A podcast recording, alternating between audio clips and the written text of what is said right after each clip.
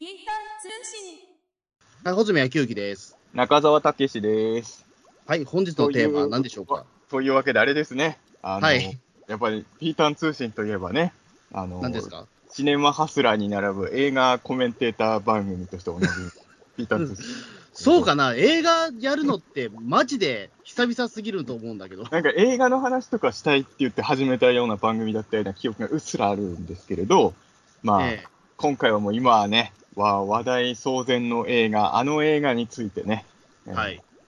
語ろうと思いますね。ということで、えー大怪獣の後始末なんですけれど、その、そのボケは今良かったですか？それで。いや、うんやろうと思えばやれますけど、我々。別に。俺はやる気ありますけど、中澤さんやる気あるんですか？それっていう。いや、もう大怪獣の後始末なんだけどって言って、すぐに本題に行こうとは思ってましたけど、なんかこれを急に言いたくなったんですよね。どういう意味で？いや、別にどういう意味ってことはないんですけれど、あなんか、今話題の映画といえばっていうので、ちょっとこっちのタイトルも出しときたいなっていう気持ちだけはちょっと。そうですね。まあでもね、これもでもちょっとね、あの、いろいろね、タイミングもあると思うから、えまあちょっとかん今日これから喋ろうとしてる映画と関係なくはないじえゃないですか。なくはないんだよなとジ思って。ャンル的にもそうだし、あの、なんか不思議なもんで、あの、平成ジャンプさんってね、なんかあの、こうそっち系のジャンルの作品に連続して出てるんですよね。まあ、メンバーさんは別の人ですね。ていう、なんかそういうのも感じたりするんですけれど、まあ今日のは、今日のテーマは大怪獣の後始末ではなくて、はい。その後話題になった映画、シン・ウルトラマン。はい、シン・ウルトラマン、ついに来ましたね。だってこの収録してる時点では公開翌日ですから。えっ、と、今収録してるのが5月14日のもうそろそろ11時になるタイミングで、本当に、えっ、と、公開日翌日ですね、これね。そうそうそう。だからまあ、あのー僕も小関君もまだ1回しか見てない。僕も1回です。えあの、お互い1回ずつ、まあ昨日公開日にあの大雨の中ね、見てて。えはい。でもまだ良かったの、なんか最初、え、1週間前ぐらいの天気予報でさ、なんか、13、14ってなんか、なんか歴史に残るような大雨みたいな予報出てたよね。なんかそうですね、なんかすごい、あの、記録的な大雨がっておっしゃってたけど、あ、うんどうなんだろうと思ってたけど、意外とこちらの方は大丈夫でしたね。あ、そう、まあ、そうか、地方によってはもしかしたら本当に記録的な大雨だったのかな。そうですね、僕らが住んでる関東というか、その東京のその西の方では、まあ、そこまで大雨ではなかったっていう感じです、ねむむしろ、どっちかというと小雨ぐらいの状況で映画館向かってました。うん、小雨よりはやや降ってるぐらいだけど、まあだからちょっと助かったんですけど、最初はさ、ですねでも記録的な大雨だとしても、やっぱシン・ウルトラマンは行くしかないよなぐらいの意気込みでいたんですけど、えちょっと天気も遠慮してくれて、助かりました。ええあおお互い、いや、俺はさ、結構好きな映画初日見に行ったりする人だけど、穂積君ってあんま初日行かない人じゃないですか。そう、初日行かない派なんですよ、僕は。だから、あの、き実はたまたま、あの、昨日、これから映画見るっていう時に、まあ、映画見る前に一応トイレ行っとこうってするじゃないですか。でトイレ行った時に LINE が届いて、見たら穂積君からで、あ、じゃあ僕の方が早かったんですか？もちょっと早かったのシン・ウルトラマン体験は。穂積君が見終わった直後ぐらいに俺は見たんであすよ。、そうなんだ。あ、これ結構珍しいことですよ、本当に。いや、あのね、あの日は本当にあのツイッターとかヤフーとかも一切開かないようにしてたんですよ。はいはいはい。あのネタバレが怖くて。うんで、本当はすぐに映画館行きたかったんですけど、厳密に言うと締め切りは、今、ピータン通信撮ってる翌日ぐらいなんですけれど、はい。ちょっと締め切りが、まあ、えー月曜には出さなきゃいけない原稿があって、はい。ただなんか、新ウルトラマン見た後に、そのウルトラマンとか怪獣以外の原稿書けないテンションになっちゃったらどうしようっていう恐怖があって、それはもう本当にね、うんピーターン通信で結構たびたび出てる悩みですよね、それね気。持ち切り替えられない問題。気持ち切り替えられない問題。えで、本当は前日までに終わらせようと思ったんだけど、終わんなかったんですよ。で、はいなんとかしてこれ終わらせ、まあ、100%終わらないにしても、これを9割完成ぐらいの状態にしないで映画館行くと、ちょっと俺、マジで怖いと思って、えうん。で、まあ、それをなんとか形付けて映画館に向かったっていう状況です。で、まあ、これから見るっていう時に穂積君から、まあ、あの、気使ってくれたのか、良かったとも悪かったとも特にない、見たい、見ましたっていうだけの LINE が来てて。あ、そう、だからね、あの、多分中澤さんも多分今日絶対見るんだろうなと思ってて、うん、で、あの、とりあえず、軽くツイッター見たら、その中澤さんの感想とかないから、うん、まだ見てない可能性あるなと思って、そこはちょっと遠慮しました、やっぱり。やっぱりね、あの何々出てたみたいなのはもちろんあの問題外だけど、良かったか悪かったかも多少ね、そこは影響を与えちゃうからね。そう、だからとりあえず見ましたっていう報告だけですね、うん、えー、やったのは。だだからこれ、まず言っとかなきゃいけないんですけど、このピーターン通信の新ウルトラマン化はネタバレありですよね。ありです、はい、すみません。これなしで言うと、ちょっと怒られてしまうからね。そうなんですよ。えー、から先はネタバレありで、ね。ありでいきますね、はい。え、だから俺、いまだに穂積君がシングルトラマン見た後のテンション、どんな感じか知らないんですけど、はい。どんな感じですか？あ あ、どんな感じだったかな？どんな感じだったかな、でも言われてみれば。昨日の話なんだけど。いや、俺はさ。あ、ウルトラマンが映画でや,、やってる。いや、それはもちろんやってるんだけど。そんな、そんな数ヶ月前もトリガーの映画やってましたやってたけど、いや、それとはまたちょっと違うじゃないですか、やっぱり。あ、ウルトラマンの映画見てるっていう感じですね、やっぱり。いや、一応俺はトリガー見てるときもウルトラマンの映画見てると思いましたよ。そう、それはそうなんだけど、その講義の意味でウルトラマンよりももうちょっとやっぱりその、僕らがやっぱり子供の頃というかまあ子供の頃ってね、なんか僕は再放送世代だから違うんだけど、ビデオ世代だから違うんだけど、あ、あのウルトラマンが映画になってるんですよ、やっぱり。あまあ、あの意外と俺思ったのがさ、まあ、シン・ゴジラの時と比べると、自分が行った劇場では子供が結構多かったんですよ。はいはい。ちちなみにどちら行ったんですか？あ僕、普通にあの、普通にっていうか、調布の、あの、ウルティラスクリーンでとりあえず初見が。あ、じ地元ですね、じゃあ。地元で。あの、ちょっと立川の爆音も心揺れたんですけど、うん。とりあえずまずは、あの、IMAX を最初新宿の行こうと思ったら、あの、まあ、ピータン通信のリスナーの方はご存知の通り、自分デジタルオンジじゃないですか。うん。あの、ネット予約ができない人なんですけど、座席の。で、はい。あの、俺が行こう、どこの劇場で見ようかなって見た時には、もう新宿の IMAX がかなりやばそうだったんで、埋まり具合に。はい。これは無理だと思って、で、探してったら、調布のウルティラスクリーンって、まあ、ちょっと IMAX っぽい、あるんですよね、特殊なスクリーン。なるほど。なんか、ウルティラスクリーンってなんか、うん、なんか本当にウルトラ、ね、の世界に出てきそうな名前だけど。そうだね。なんか、ウルティラってのがあるんですよ。ちょっと IMAX っぽいやつがあるんですよ。初めて聞いたな、その単語。あ、本当？なんか、イオンシネマだけでやってんのかな？なんか、イオンシネマが独自で開発した、まあ、ちょっと IMAX っぽいやつがあるんですよ。うん。それがちょうど空いてたんで、あ、じゃあここで行こうと思って、見てきたっていう感じなんだけど、子供の姿が結構あって、シン・ゴジラの時にはあんまり見なかった数？うん。うん、あの、シン・ゴジラの時ももちろんチラチラは子供の姿も見てたけど、ととりあえず昨日見たシン・ウルトラマンはね、意外と子供が多かったのよ。ああ、そっか。うん、だからこれやっぱり、なんだかんだで、あのゴジラと違って、現役でウルトラマンはテレビずっと続いてるじゃないですか、今。うん。そのパワーはやっぱここういうところで出るんだなとは。うん。そっか。うん、中田さんが見たら多分夕方だから、多分その帰ってきたあたりですよね、子供が多分。まあ、多分そうから。ね。うん。だだからかなっていうのはあります。僕が見たのは夕方3時ぐらいだったんですけど、子供いなかった。うん、子供は見なかったかな。金曜日だもんね、金曜日の3時ぐらいだそう、だから明らかにその仕事休んできた、まあ、そのちょっとおじさんとか、あとはカップルがいたぐらいかな。いや、みんなさ、なんだかんだって日本人ってやっぱ真面目なんだなと思ったのは、あのー、17時台とか16時台は結構席空いてたんだけど、18時以降の会になると途端に埋まってるんですよ。うん。やっぱみんな我慢して仕事をしてるんですよ、日本人はね。やっぱ真面目。うん、だ朝はけ、朝まで、でも朝も埋まって、朝と夜が埋まってたんですよね。まあ朝はだから本当にもう、うん、なんだろう、その、超気合入ってるというか、うんうん、あの初回もう、日本で一番最速のやつ見たいっていう人がいるわけじゃないですか、うんそね、そのためにあったりとか。朝はやっぱり埋まり具合すごかったんですけど、まあ、夕方ターの、まあ、仕事がまだあるぐらいの時間帯は結構狙い目で、まあ、普通に、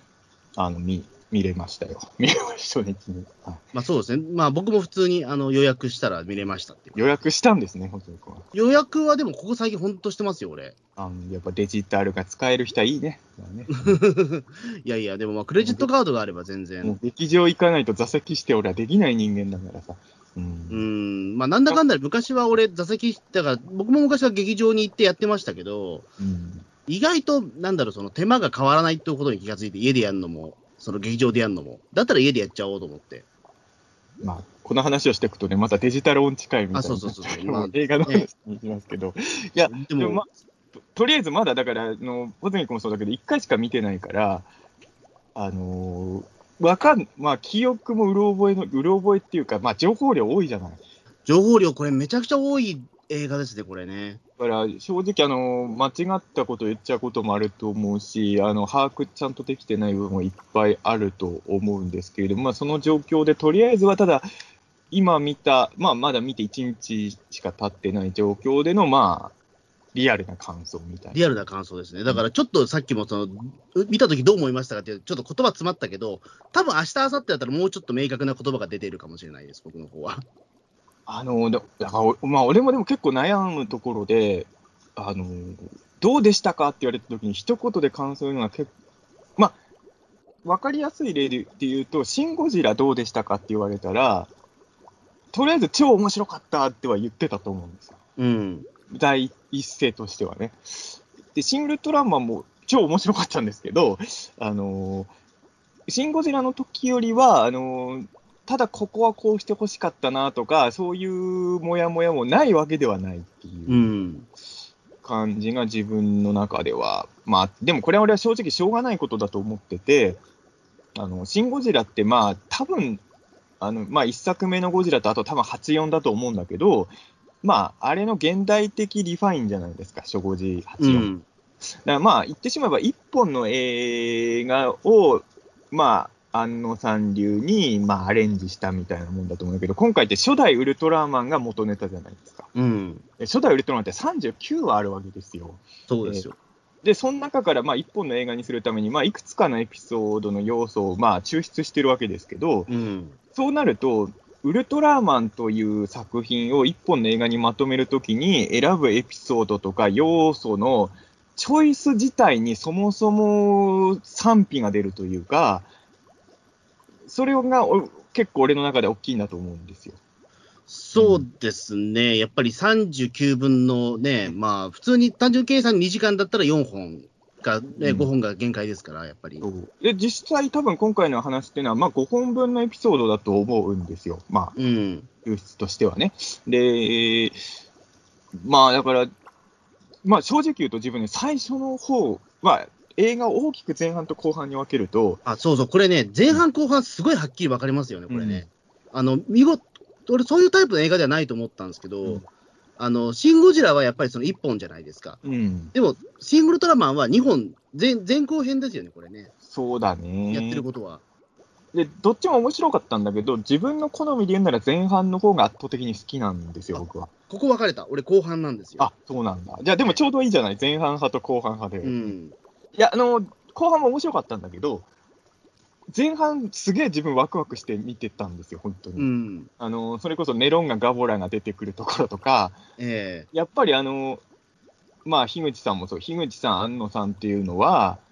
まあ、シン・ゴジラの時もそうだし、樋口さんで言えば平成ガメラもそうですけど、やっぱこういうでっかい怪獣が現れた時のワクワク感の見せ方、うまいなっていう、うん、まあ、まず単純にワクワク、まあ、30年前から知ってたけど、ネロンガってやっぱいい怪獣だなとかね、うん、そういうのがまずあったのと、まあ、あと実は、正直、シン・ウルトラマン見る前に一番心配してたところがガボラあたりで解消されたんですけれど、予告編とか見てたら、その、ウルトラマンとか怪獣は出てたけど、いわゆる飛んでるシーンとかスペシウムコースの売ってるシーンあったけど、格闘シーンが一切予告になかったじゃないですか。なかったですね。で、その、レジェンダリーのね、ゴジラ VS コングみたいにめっちゃ予算使えてる話は別だけど、日本の CG の怪獣バトルとかが、やっぱちょっと不安っていうのがあったわけですよ。うん。これは。で、そこ、で、ネロンガ戦はぶ結局格闘なかったじゃないですか、本当に。うん、で、もしかしてずっとこれだったらどうしようって不安がやっぱ俺の中では。うん、そうですね。スペシウム光線一発で終わっちゃう感じだったらちょっとなと思ってたんだけど。なんかもうずっと飛んで光線打つだけのウルトラマンだったらどうしようと思ったらガボラとはちゃんと格闘してたんで、うん、それ見て新ウルトラマンの一番不安だった要素は解消されたんですけど、ただ、それで言うと解消されたんだけど、その後あんまり格闘がないんですよね。ああ、でもそうか。うん。な結局、ガボラ戦が格闘としてはピークだったんで、そこはちょっとあの見終わった後の感じだけど、ちょっと物足りなかったというか、あのうんうん、自分的には、まあ、かな、まあでも、意外とでもその肉弾戦に関しては、でも割と僕はそ、金がね満足ですあ、本当ですか？おおむね満足で。あの、メフィラステージもやっぱりまあそこね、結構ガンガンやってたから。うん。メフィラスはでもさ、俺もっと見たかったっすね。でも原作というか、そのオリジナルもあんな感じじゃないですか、でも。まあ実はそうなの。あの初代マンってさ、あの今のウルトラマン見慣れてる人からすると、バトルシーンみんなあっさり終わってるんだよね。そう、特にメフィラス戦ってオリジナルでも相当あっさり終わってる方だと思うんで、緊迫感はあるんだけど、あっさりなんですよね、あれ。初代のオマージュとしてはそうなんだけど、たださ、あの、比較的今回の新ウルトラマンがテレビのオリジナルシリーズの音楽を盛り上げどころでずっと使ってたじゃないですか。うん、でメフィラスとメフィラスがその真の姿を出したあたりで、あの予告編でも使ってたオリジナルの曲を使い出したじゃないですか。うん、なんかやっぱすごい、あの今までのバトルより、ちょっとここここが映画、まず見てる時点では、この後ゼットンパートが来るの知らないじゃないですか、我々。うん。だから俺、もう映画のクライマックス、メフィラスになるのかなぐらいの気持ちだったんですよ。そうそうそう、僕もだから、なんか、もちろん時計とかは持ち込んでないから、体感時間わかんないけど、うん、そろそろこれ終わるとしたら、メフィラスで終わりかなみたいな。えー、いや、俺も、そんくらいまで、ね、やっぱり、えー、そんくらいまでテンション上げられちゃうと、意外とあっさり終わったように一瞬見えちゃったっていうのは、まあ、あったっちゃったかな。そうですね。でもなんなんなん、なんかありそうだなみたいなところはあったんで、うん、これだけじゃないよなっていうか、うん。なんかやっぱりその、一本の映画としては多分、そのウルトラマンがなんかそのやっぱり、えー、っと、まあ、敗北ぐらいまでやっぱ書くん、書くは書くんだろうなみたいなところは、ちょっとあったから。でも俺はだからメフィラスに負けちゃうのかなと思ったんですよ。あ、そう。うん、だまあその、本当に見てる間、まあ俺も時計ね、これ家で DVD とか見てたら時間はか、あの、あと何分ぐらいの映画だなみたいな見方できる。これまあある意味映画館で見る良さだと思うんですけど、もう分かんないじゃないですか、実際に何分経ってるかが。うん、だから、あのー、メフィラスが最後の可能性も全然あるし、まだなんかあんのかなっていう気持ちもあるし、そこら辺は読めない状況で。うん、そうですね、でもあれって、うん、これは良くない見方だってあん、あんまり健全な見方じゃないなと自分でも思うんですけど、その予告でさ、ネロンがガボラ、メフィラス、ザラバ出るの言ってたじゃないですか。うん、で、あのーまあ今思えばね、俺、メフィラス・ザ・ラブは公開まで隠しといてもよかったんじゃないかという気もするんですけど、あのー、自分としてはもっといろいろ出る、あのいろいろ出るんだろうあの、予告で出てないキャラもきっといっぱい出すんだろうなっていう気持ちで映画館行ってたんですよ。で、そういう目で見てると、あのー、ザラブの途中ぐらいから、あの、面白いんだよ。ザラブパートもメフィラスパートも面白いんだけど、このパートが早く終わったら、もっと他にもいろんなやつ見れるのかなみたいな、よくないの脳でそういう変な思考が動いちゃったんだよね。これ本当よくないと思うんだけど、あのー、やっぱいっぱい見たいじゃない、こっちとしては。で、あのー、面白いシーンが起きてるのに、早く次も行ってほしいっていう、すげえ変な、今まであんまこんな心理自分映画見てて感じたことないんだけど、そういうのが出ちゃったんですよね、正直。もう次も次も見たいというか、うん、そのオリジナルドラマウルトラオリジナルウルトラマンだったら、もう来週も見たい、来週も見たいのを繰り返しうん、そうそう、なんかちょっとそう感覚になっちゃったのが、今思うと不健全だったなと思うから、あのそういう意味でも、ザラブとメフィラスが出ることは隠しといてくれたら、多分あの何も知らずに急にザラブ来たら、めちゃくちゃテンション上がったと思うんですよ、劇場で。うん、うん、だからちょっとそこがもったいなかったなと、自分としては。うんそうですね。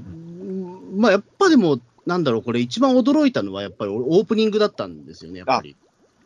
俺さ、シン・ウルトラマンで、まあ、まあ、もちろん今後何度も見て答え変わるかもしれないけど、初見終わった後に、まあ、僕、伊藤弘樹君と一緒に見てたんですけど、あ、おなじみの、はい。あのー、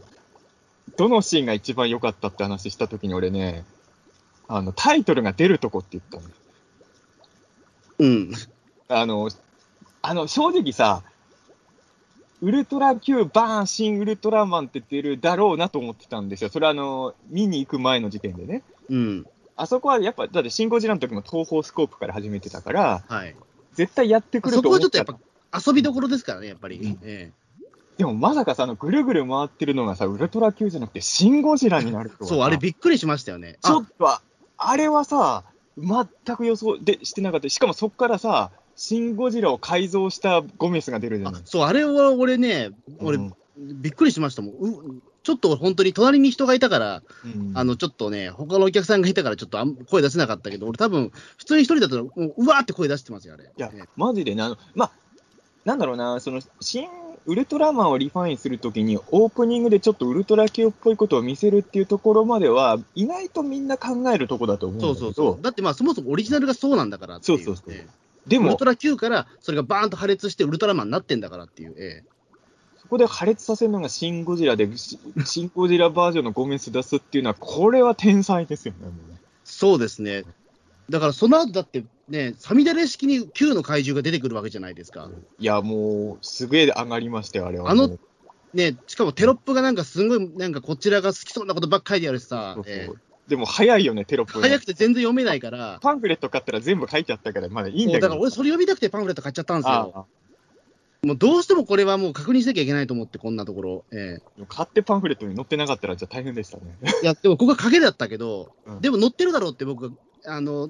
もうそこはもう勘でやったら、もうビンゴでしたから、ええ、あれだよね、ほほのかめったにパンフレット買わない人なんだよね。もう買わないんですよ、ほん何年ぶりかです、俺、本当に。俺はまあ、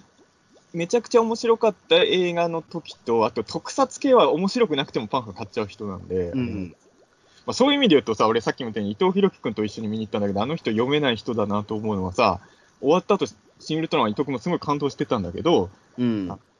妖怪大戦争ガーディアンズの時はパンフを買っていたのに、今回は伊藤君、パンフ買わずに帰ってきました、ね。そそれは本当、伊藤さんの感覚読めなすぎるな。読めなすぎでしょ、あ のやぎる。別に妖怪大戦争ガーディアンズのパンフ買っていいんだけど、いいんだけど、あの時買ったのに、今回パンフ買わないで感動してる伊藤博樹君って、本当、俺からするともう読めない人間だなと。ぶっちゃけ今回、パンフ需要すごいと思いますよ。だって、あの、うん、僕が、えっと、見見に行った時、えっと、30人ぐらいいたんですよ、お客さんが。バーっと見た感じ。うん、そしたら10人ぐらい並んでましたから。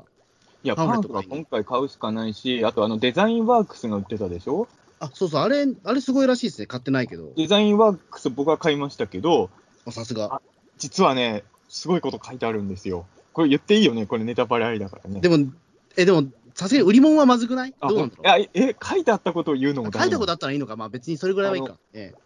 いや、なんかね、もちろん実現するかどうかわかんないけど、庵野さんの中では、新ウルトラマン3部作構想があるらしいんです。なんとだから今回あくまで序章なんですよ。そうなんだ。で、庵野さ2本目は庵野さんが自分で監督したいらしいおお。続新ウルトラマン。続新ウルトラマンで、3本目が新ウルトラセブンらしいんです。あ、やっぱそうなるか。まあ、俺は不思議だったのはさ、正直今回のラスト自体がもう新ウルトラセブンへのつながりとしか思えなかったけどね。だってまあそうですよ。だってその、今回のこの件をきっかけにたくさん侵略する宇宙人っていうか外星人が来るだろうって言ってるから、それも絶対セブンの出てくる宇宙人のことじゃんっていうのは。なのに、安野さんの中ではその間に続進ウルトラマンの構想があるっていうのが、俺の中ではちょっと不思議なぐらいだったんですけど。その続進ウルトラセブンがなウルトラマンがなんだか分かんないですからね。うん、全くよそれは、実はその続進ウルトラマンと言っていて、実はキャプテンウルトラのリメイクをやるつもりで。いやいやいや、それ東映、まあ、でもそうか、だから安野さんは今、新仮面ライダーやって、東映ともパイプを作ってるっていうね。そう、だから実は続進ね、ウルトラマンは、実はね、キャプテンウルトラなんですよ。いや、もう続進ウルトラマンはギャンゴだけで一本でいいっすよ、映画。いや、俺さ、いや、だからここが難しいところでさ、まあ、今回の新ウルトラマンっていうのは、その、まあ、最初のウルトラマンから5本分のエピソード、まあ、エピソードっていうか、まあ、ウルトラマンと、まあ、主人公の出会いっていう意味で言うと、ベムラ編の話かもしれないけど、出る怪獣としてはネロンガでしょ？まあ、ネロンガ界とガボラとザラブ界、メフィラス界、そしてゼットン界でしょ？うん、この5本だと思うんだけど、あの、バランスとしてやっぱりさ、その、ちょっとギャンゴとかさ、ああいうさ、ウルトラマンってやっぱああいう回もあってことじゃないですか。そうですね。ねだからそのガバドンとかさ、ああいうのがないじゃないですか、今回の新ウルトラマンには、やっぱり。そうですね。やっぱりその家督隊、まあそのオリジナルの家督隊って、やっぱそういった、あの、アットホームな、やっぱり、ウルトラ史上も、あ最もアットホームなね、警備隊じゃないかって言われてるまあ、最もだと言ったら俺はザッザッと申すけどね。あ、ザッと、ザッとと双璧をなすぐらいかと思うけど。うん。その、これはさ、もう誰が、で、ここは多分俺、樋口さんの好みじゃないって、安野さんの好みだと思うんだけど、この5本のチョイスが、まあ正直言うと俺はちょっとバランス的に言うと、ちょっとなぁと思ったところでもあって、これが、新ウルトラセブンだったらいいんだけど、うん、ウルトラマンはやっぱどっちかっていうと、成人より怪獣のが多いじゃないですか、成分として。うん、でも結局、ゼットン編っていうのは言ってしまえば、オリジナルでもまあゼットン星人だし、まあ、今回だとゾーフィーですけど、その結局、その5つの抽出したエピソードのうち3つが外星人ものになっちゃうと、なんかセブンっぽいなって気がしちゃうんですよ、俺はどうしても。あ俺はね、ザラブとメフィラスの間に、もうダイジェストでもいいから、ささっき冒頭のウルトラ Q みたいに、新ウルトラマンと怪獣、あと家督隊たちが戦ってるシーンをパパパッと見せていくとか、そう。そういうのがあるとよかったなそうですね。それはだからマニア向けの多分ね、そのプランじゃなくて、映画的にも俺そっちの方がいいと思うんですよ。なんでかっていうと、うん、その長澤まさみさん演じるあの人が、あさみさんでしたっけ、うん、が、その、なんだろう、ずっとね、その、バディだ、バディだって言うじゃないですか、神永のことを。うん、だそこのなんかあんまり関係性が実はあんま見えてこない部分も多いから、うん、そのダイジェストそうそうそう、ダイジェストの中でなんかいろいろあったっていうふうにしてくれたらもっとわかりやすいのなと思ったの。そう、それをやると、あの、一般的な観客層にもオタクにもどっちにも響くし、あと、ダイジェストのところで怪獣いっぱい出せば、ウルトラマンっぽさが増すかな。あのやっぱこの映画さ、順番もあってさ、例えば、なんだろうな、あの、ネロンガの後にザラブ来て、その後にガボラ来てメフィラスとかなら、まあ、まだわかるんだけど、あの、ネロンガ、ガボラ、ザラブ、メフィラスってやると、途中からやっぱりもう宇宙人しか来てないのかなって思っちゃうんですか、見てるでも、そうすると、その神永さんのその正体が早く分かっちゃうじゃないですか、でも。いや、だからそこは一人変えるしかないですよ。あの、えー、難しいとこですね、そこ確かに。だやっぱりね、安野さんはあのいろんなところでインタビューで答えてるけど、その怪獣より成人とかヒーロー、あとまあメカニックが好きな人だから、おそらくこれはもう安野さんの好きなウルトラマンのエピソードを抽出した安野さんの俺ウルトラマン脚本だとは思うんですよ。で、別にそういう作品があって全然いいと思うんですけど、あのまあ、見てる観客の中にも一人一人それぞれの俺ウルトラマンがあるから、でまあ、俺の中ではやっぱりウルトラセブンじゃなくてウルトラマンだから、もうちょっと怪獣目立った方がやっぱりウルトラマンっぽく見えるなとはやっぱ思ったっていうのは正直な。うん、じ僕はでもそこ意外とそんなに違和感なかったかな。ああ、そうですか。うん、あの、この話って、だからシン・ウルトラマン自体の話って、うん、やっぱりそのウルトラマンが主役だと思うんですよ。はいはい。あの、ちょっと伝わるかわかんないんですけど、そのたまたまその宇宙からやってきた宇宙人のウルトラマンが、あの、たまたまその地球人を殺してしまって、で、その後、どうして、その、好きになったりとか、で、その後どうやってその、なんだろう、地球を去っていくのかっていうところが中心に描かれてるものだと思うんで。間違いないですね、そういう。だからそれが僕、ウルトラマンの根幹だと思ったから、どちらかというと多分僕、あの、今回の新ウルトラマンの話はすごくぴったしきたんですよ、僕実は。その怪獣だからっていうよりも、ウルトラマン本人を僕は結構見てた方だと思うから、今思うと。安野さんと一緒ですよ、だからね。だからそこ安野さんにもしかして、いや、わかんない。それも全部ね、推測だけど、安野さんに近いかもわかんないです。えー、安野さんがでもね、ウルトラマンこういうふうに描くっていうのは、まあ多分安野さんファンは結構みんな分かってて、うん、俺だから、まあツイッターでも話題にしたんだけどさ、公開1年前の時点でメフィラスとザラブが出るの予想してたんですよ、ツイッターに。うん、ですけど、俺あ、めちゃくちゃエヴァエヴァンゲリオンとかも、エヴァン、まあ俺普通に安野ファンだから、僕は実は安野さんそんな通ってないからね。ねうん保全からそんなエヴァエヴァとかも通ってない人だもんね。通ってないから、そう。うん、ままだ新エヴァとかも見てない感じですか？見てないです、あ、なるほど。あの、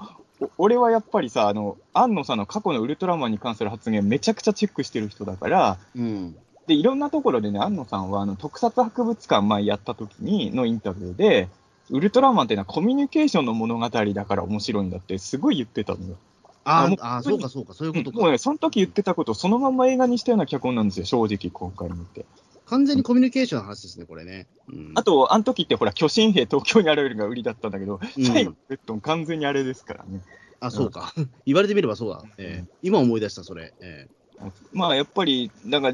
正直あの、ウルトラマンも自分はもちろん大好きだけど、安野さんもずっと追っかけてた人間からすると、脚本はすげえわかりやすく、まあ、安野さんが好きなことを、あとこれを見ると、結局、安野さんはウルトラマンをこういう風に見てたっていうのが分かると、エエヴァンゲリオンってやっぱり安野さんのウルトラマンだったんだなっていうのも分かりやすい作りだね。うん、その安野さんファンからだとそういう視点もちょっと。ただあの、よく言うのがね、あの樋口さんは怪獣派なんですよ。うん、だからほん、俺としては、やっぱ今回せっかく監督樋口さんだから、もうちょっと安野成分を樋口成分がなんだろうな、塗りつぶしてほしかったというか、監督のパワーで、ちょっと、もうちょっと樋口パワーを見たかったなっていう気持ちはちょっと、うん。そうですね。だからやっぱり前半はでもどちらかというと、まあ、なんだろう、樋口成分強くないですけども、やっぱ前半って結構、そう思うと。MM、そうでもない。MM9 っぽさもあるからね。うん。うん怪獣はやっぱりそこはもうね、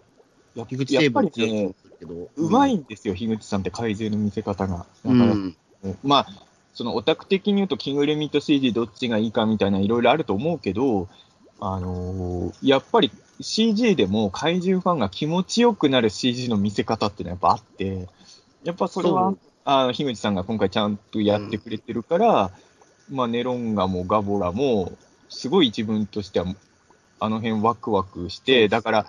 正直言うともっと出ると思ったんです、怪獣は。怪獣、うん、怪獣が。特にあのウルトラ Q のオープニングも見ちゃってるから、そうそうそうそうやべえぞ、レッドキングとか、チャンドラーとかみんな来ちゃうんじゃね？この映画って。やっぱあのオープニングでちょっと思っちゃったら、意外と怪獣がいっぱい出るよっていうのは、あのオープニングがピークだったっていうのが、ちょっと、あの、見終わった後に気づいたというか、ありました、ね、そうなんですよね。で、僕はだからあれなんですよね。あの、ツイッターでもつぶやいたんですけど、うん、これ、シン・ウルトラマン見た後、なんだろう、その家に帰って見たくなるのって、ウルトラマンじゃなくて、ウルトラ Q だったんですよ、実は。あ、そうですか。俺は、あの、アンドロメロスでしたけどね。なんで？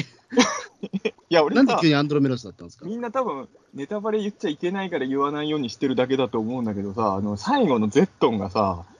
もうあの、アンドロメロスに出てきた怪獣戦艦にしか思えなくてさ、ああ、そうかそうか。あの、ギエロン星獣とか、キングジョーとか、ベムスターの戦艦、あれ何千メートルみたいな設定じゃないですか。うん、で、あの、今回のシン・ウルトラマンってパワーなくなると緑色になるじゃないですか。なるなる。もう完全にアンドロメロスじゃないですか。あ、そうか。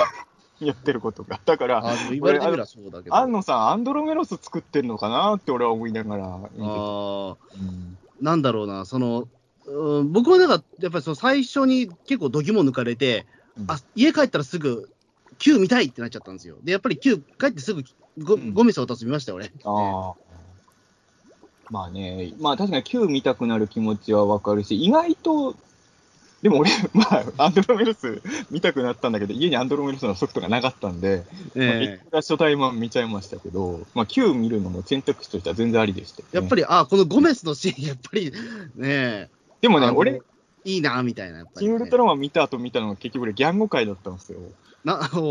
なるほど。あ、でも、それはやっぱりちょっと、シン・ウルトラマンに足りない成分を摂取しようとっていうか。そう別にこれ、シン・ウルトラマン批判じゃなくて、全然楽しかったんだけど、ウルトラマン熱が高まった時に、シン・ウルトラマンにはなかったウルトラマンを見たいと思った時に、やっぱギャンゴだよなってなって、うん、ギャンゴを見たっていう感じでしたけどね。だからやっぱウルトラマンはさ、一本の映画にするって難しいことなんですよ、やっぱりね。誰しも満足できるものって難しいと思いますからね、それこそ。39話分足したくらいの尺の映画にすればいいです。うーん。そうすれば。あ、でもそうするとすんごい時間。あとやっぱり、だからまあ、もちろん予算とかそういうのもあるから無理なことは分かってるけど、まあ、本当のこと言えばそれは作ってる人たちも分かってると思うけど、シン・ウルトラマン一番面白く見せるフォーマットはテレビなわけじゃないですか、本当はね。ウルトラマンっていうものはそうか、うん、そうやっぱり映画でやるよりテレビでやる方が面白いのがウルトラマンで、そこはゴジラとの、逆にゴジラはやっぱり映画ではない、映画の方が面白いと思うし。うん、うんどうなんですかね。だからまあ、それこそ、まあ、偶然にも今、そのね、地上波では ET やってたりするけど、うん、ET 的な物語だとすれば、まあ、こういうのもありなのかなというような、宇宙、異星人とのその、まあ、つながりみたいな、コミュニケーションって考えると。うんでも、コミュニケーションの物語っていうことでいうと、やっぱり今回のウルトラマンは、逆に言うとテレビシリーズのファンサービスが、コミュニケーションの物語としてやるとしてたら、いろんな怪獣とか成人の話の要素がやっぱ主張が強すぎるんじゃないですかね。ああ、でも、ちょっとそうですね、頭でっかちな部分はちょっと否めないですけどね、そこは。だからやっぱり、そういう意味で言うと、まあ、俺は、あのー、エピソードのチョイスに対する好みみたいな出ちゃうことを前提で言えば、うん、今回、安野さんが選チョイスした5つのエピソードのを1本の映画にまとめるっていう意味で言うと、かなりいいバランスでまとまってるとは思うんで、ただ、この5本を選ぶこと自体の是非はあるかなとは思う。うん。うんまあだからやっぱり、まあ、一番いいのはやっぱりさっきも言ったように、あいあの冒頭のウルトラ Q じゃないけど、あの間にもやっぱりウルトラマンと怪獣たちの戦いのダイジェストが入ると、だいぶ良かったなっていうところなのかな。うん、そうっすね、確かに。うん。でまあダイ、ダイジェスト、どうなんですかね、でもそれも多分考えられてたんだと思いますけどね、多分そのあたりのことも。うん、やっぱ予算の問題とかもある予算の問題もあったりとか、うん、ちょっとやっぱりその、ツイッターとか見てると、ちらほらとやっぱ、オムニバスっぽいよねみたいな話もあるじゃないですか。うん、そう。まあ、それはでもさ、よりはオムニバス感が出ちゃうのかなとか。うん、いいことだと思うけど、ウルトラマンを映画にするっていうのは、結局、オムニバス映画にするってことだと思うんです、僕は。うん、あの一本のまとまったストーリーにしたら、ウルトラマンっぽくなくなっちゃうと、俺は逆に思ってるので、うん、まあ、それはウルトラマンの映画って今いっぱいあるけどさ、そそれを見てても、ウルトラマン、ウルトラマンの面白さをやるんなら、映画だとしても実はオムニバス路線のが正しいんじゃないかと、俺は結構前から思ってる人なんですよ。うん。長編でやるんなら、やっぱゴジラとかのが向いてる気がしちゃうんですよね、個人的に。うん、まあね。うん。だから、オムニバスっぽく見えるっていうのは、まあ、悪く捉える人もいるかもしれないけど、俺は全然、あの、いいことだと。うん、それはウルトラマンらしさじゃらしさみたいなところで、多分オムニバス、オムニバスっぽく見えなくなっちゃうと、ウルトラマンっぽくなくなっあと、まあ、安野ファン的なことで言うと、最近、安野さんずっと新エヴァンゲリオン、あの、新劇場版のエヴァンゲリオンシリーズやってましたけど、うん、こう新エヴァンゲリオンとその前の Q はあんまオムニバス感がないんですけど、まあ、その前のジョとハっていうのは、まあ、テレビシリーズの、まあ、ちょっとダイジェストっぽい要素は絶対あるんですよ。うん、でも、それが自分全然普通に面白かったので、その、面白いダイジェストを作るのが上手い人なので、うん。なんかあんまりそこは自分は引っかからなかったけどね。うん、ああ、まあですね。うん。だなんだろうな、まあ、おおむね僕もだからそこは全然ね、えー、うん、満足で、ださっきだからちょっと分かれたのは、その前半と後半、うん、あでもここ、前半、後半、どこで分けるかっていうのもちょっと問題か。まあ、そうなんだよね。まあ、多分見終わった後に言うのは、ザラブから後半なんだけど、そでも見てる途中だとメフィラスから後半みたいな。あの、鑑賞中はね。うん。でもやっぱりザラブ出たとこから話がガラッと変わって、ウルトラセブンになったなっていう気はします。まあ、まあ、見バレしてからですね、だから。まあまあそうだね。話としては見バレしてからね。ただ、だから、俺、そこで明確に変わったのって、やっぱりそ音楽の使い方ですよね、やっぱり。だから、それこそ前半は、その、ね、あのずっと宮内邦夫先生の音楽使ってたし、うん、うん、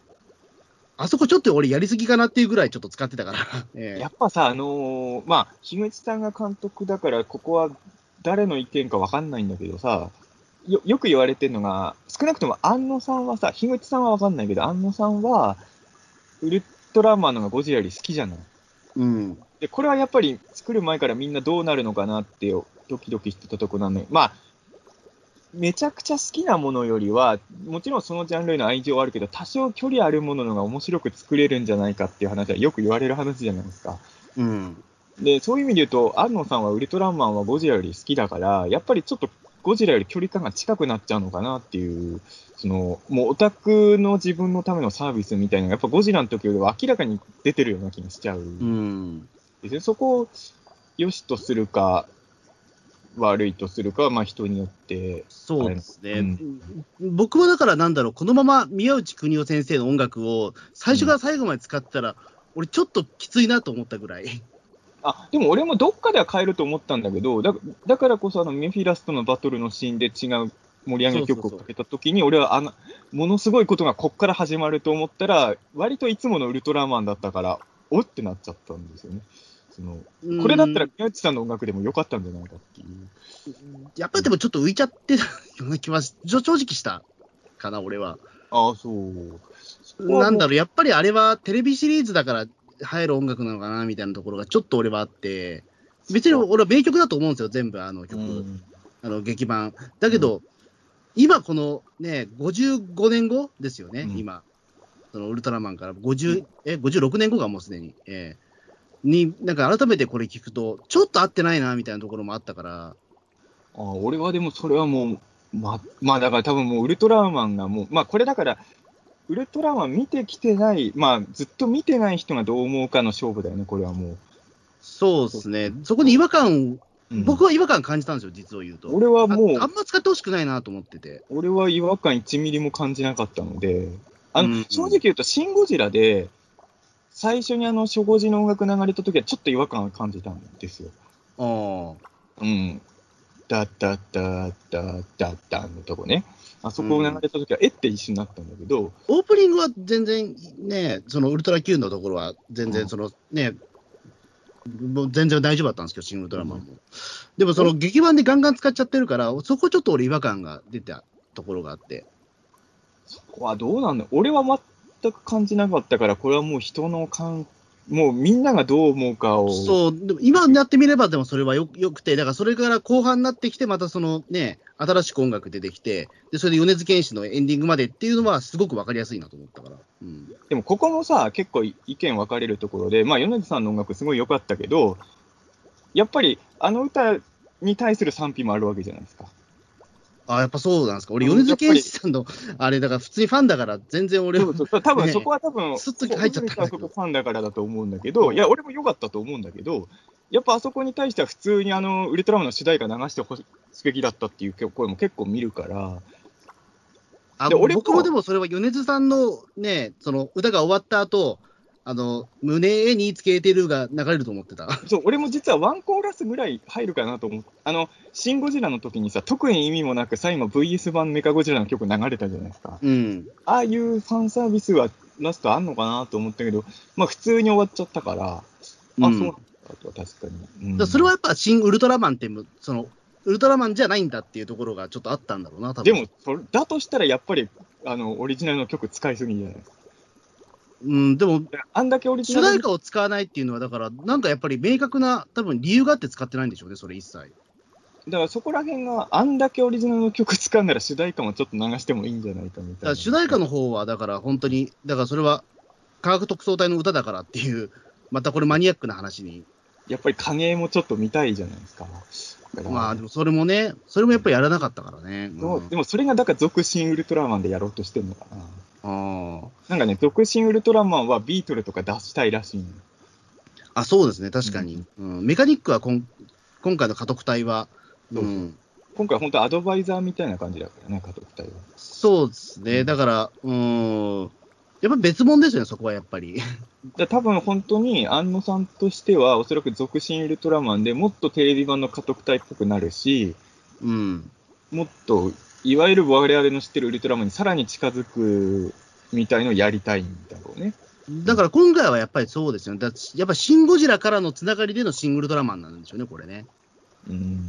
ただまあ、俺、ここが難しいところでさ、やっぱりあのー、まあこれ、あの金子監督の GMK の時もそうだったんだけど、うん、途中で俺も意識切り替えたけどさ、やっぱりその、シン・ゴジラっぽいものをどうしてもちょっと期待して見ちゃうっていうのは、ある意味不利じゃないですか。その、うん、金子監督の GMK の時もどうしても平成ガメラっぽいのを期待して、最初の方は最初の何十分間かでやっぱどうしても見ちゃってたんですけど、うん、やっぱ違うものをそもそも狙って作ってるわけで、あの、シン・ウルトラマン明らかにシン・ゴジラよりリアリティラインは下げてるわけじゃないですか。うん。だから、あとまあ、言ってしまえばシン・ゴジラの時って、その最初の第2形態の時からもう悲壮感がすごい出てたじゃない、怪獣が出てきた。うん、正直、シン・ウルトラマンっていうのはもうオープニングの時点で怪獣が、まあ、ある程度の災害、まあ、よく起きてる日常災害ぐらいまではもうスケールダウンしてるんで。まあ、だから、おそらく、まあ、そういうつながりはないにしても、一応、シン・ゴジラからのつながりっぽさはあるじゃないですか、そこなんか、意図してなくても。だそこからなんかたくさん怪獣が登場しちゃって、じゃあ、ね、あんな大変なことやんないで、まあ、それで専門家チーム作ろうっていう流れにはしてはるじゃないですか、意図的には、でもやっぱり、シン・ゴジラとのつながりはあるけど、あの精神的にはつながりはあるけど、シン・ゴジラっぽいものを期待してみると、絶対裏切られる映画だから。あそうそれは違いますね、だから、ね、だから、難しいところだと思うんですよね。あのだどこでみんな、俺は見てる途中で、これはシン・ゴジラと同じテンションで見ちゃいけないんだって切り替えたけど、多分最後まで切り替えらなかった人は結構落胆しちゃってる人とかが出ちゃうのは、そういうところもあるのかなとは思いましたけどね。うん、うんだどうなんですかね、だからそこが。うんいや、でもそんなにさあの、みんなの感想を調べてるわけじゃないんだけど、あの特に昨日は見るまでは SNS 見ないようにしてたからあれなんだけど、まあ昨日の夜から、まあタイムライン、シングルトラマンの感想いろんな人が書いてるから、どうしても目に入るじゃないですか。うん。てたら、やっぱりその、シン・ゴジラの後と比べると、火の声も結構目に入るんです。シン・ゴジラの公開直後に俺がツイッター見たときは、火の声が正直ほとんどなかったの。特に初期、うん、途中からはもちろん否定的な声も出だしてきたけど、それと比べるとシングルトラマンは初日の時点で、ちょっとなーって言ってる声が多かったのって、やっぱみんなシン・ゴジラと比べちゃって、ちょっとなーが多いのかなと俺は感じたかな。うん。まあ、それはでも多分、その、なんだろう、見てる人がどれだけウルトラマンに対してイメージを持ってるかじゃないかなというとこだけど、でも、でも感覚としてはウルトラマンを全く見てないというか、そのななんだろう、そのウルトラマンで何ですか、食べ物ですかっていう人は、多分日本人ではそんないないじゃないですか、多分いないいない。だから、ある程度その腰はわかるわけだから、そんなに違和感はないのかなと思うけど。でもやっぱりそのウルトラマンのイメージ以上にシン・ゴジラのイメージが強い人がいっぱいいるんだと思うな。まあ、あとこのメンバーで作るときに、実は初代ウルトラマンよりも、まあ、シン・ゴジラ見るときはみんな初ゴジとかあの辺が頭にあって見てたんだけど、シン・ウルトラマン見るときはみんな頭の片隅にシン・ゴジラを置いて見てる人が多かったんだろうなって気がする。うん。だからそこはやっぱり、その、あまりにもシン・ゴジラっていうのがいろんな意味で影響力が強すぎる作品だったゆえのジレンマかなとは。うん、うん、まあでも結局、シン・ゴジラがないと、多分シン・ウルトラマンもできなかったですもんね、でも、いや、もちろんそれはそうですよ。だから、これはもうしょうがないんですよ。その、それは、歴史観としてね。平成ガメラだって2、2と3っていうのは平成ガメラ1の重荷を背負ってますからね。うん、俺は2が圧倒的に好きだったけど、まあ、俺より上の世代の人って1が一番良かったって言って、2以降もちょっと厳しめだったじゃないですか、評価が。うん、なんかやっぱりそれはもう、すごい一本の大傑作ができちゃったとは、もう、どうしてもそういうものは背負わざるを得ないんだろうなっていう気は。うん、ただ、俺はやっぱりウルトラマン大好きだから、違うノリなんだって割と最初のウルトラ Q のダイジェストで気づいたんで、全然そんなに俺はシン・ゴジラすぐに引きずるのやめたけども、やめてみてたんで、そこは俺は、俺はあんまりそれに、そこで生まれる日は俺にはなかったけどね。あ、そうか。うん。ただ、多分いろんな人の感想を見てると、多分やっぱりシン・ゴジラと比べていまいちっていう声が結構目に入るのは、まあそういうとこなのかなまあ一言で言うと、まあ結構別物ですよっていうとこですよね、これは。完全に別物ですよね。うん。うんしかもど、どっちかっていうとさ、まあ、エヴァンゲリオン見てないほどみ君に言うのもあれだけど、どっちかっていうと、脚本の流れで言うと、やっぱりエヴァンゲリオンの方が似てるんですよ、今回のシン・ウルトラぶっちゃけシン・ゴジラよりもシン・エヴァンゲリオンの脚本に似てる話なんですよ、どっちかっていうと。だから俺もは結構そういう意味で言うと、あの、あの脚本作品っていう意味でも早いうちに、あ、これシン・ゴジラと同じモードで見ちゃダメだっていうああ。なんで俺、庵野秀明通ってないんだろうな。それは別に今好みなんですよ。なんでなんだろうね。だから、まあ、マジでね、まあ、やっぱ庵野さんがエヴァンゲリオンはウルトラマンだって言ってたのはマジだったんだなって思う映画でしたよね。うん、あのー、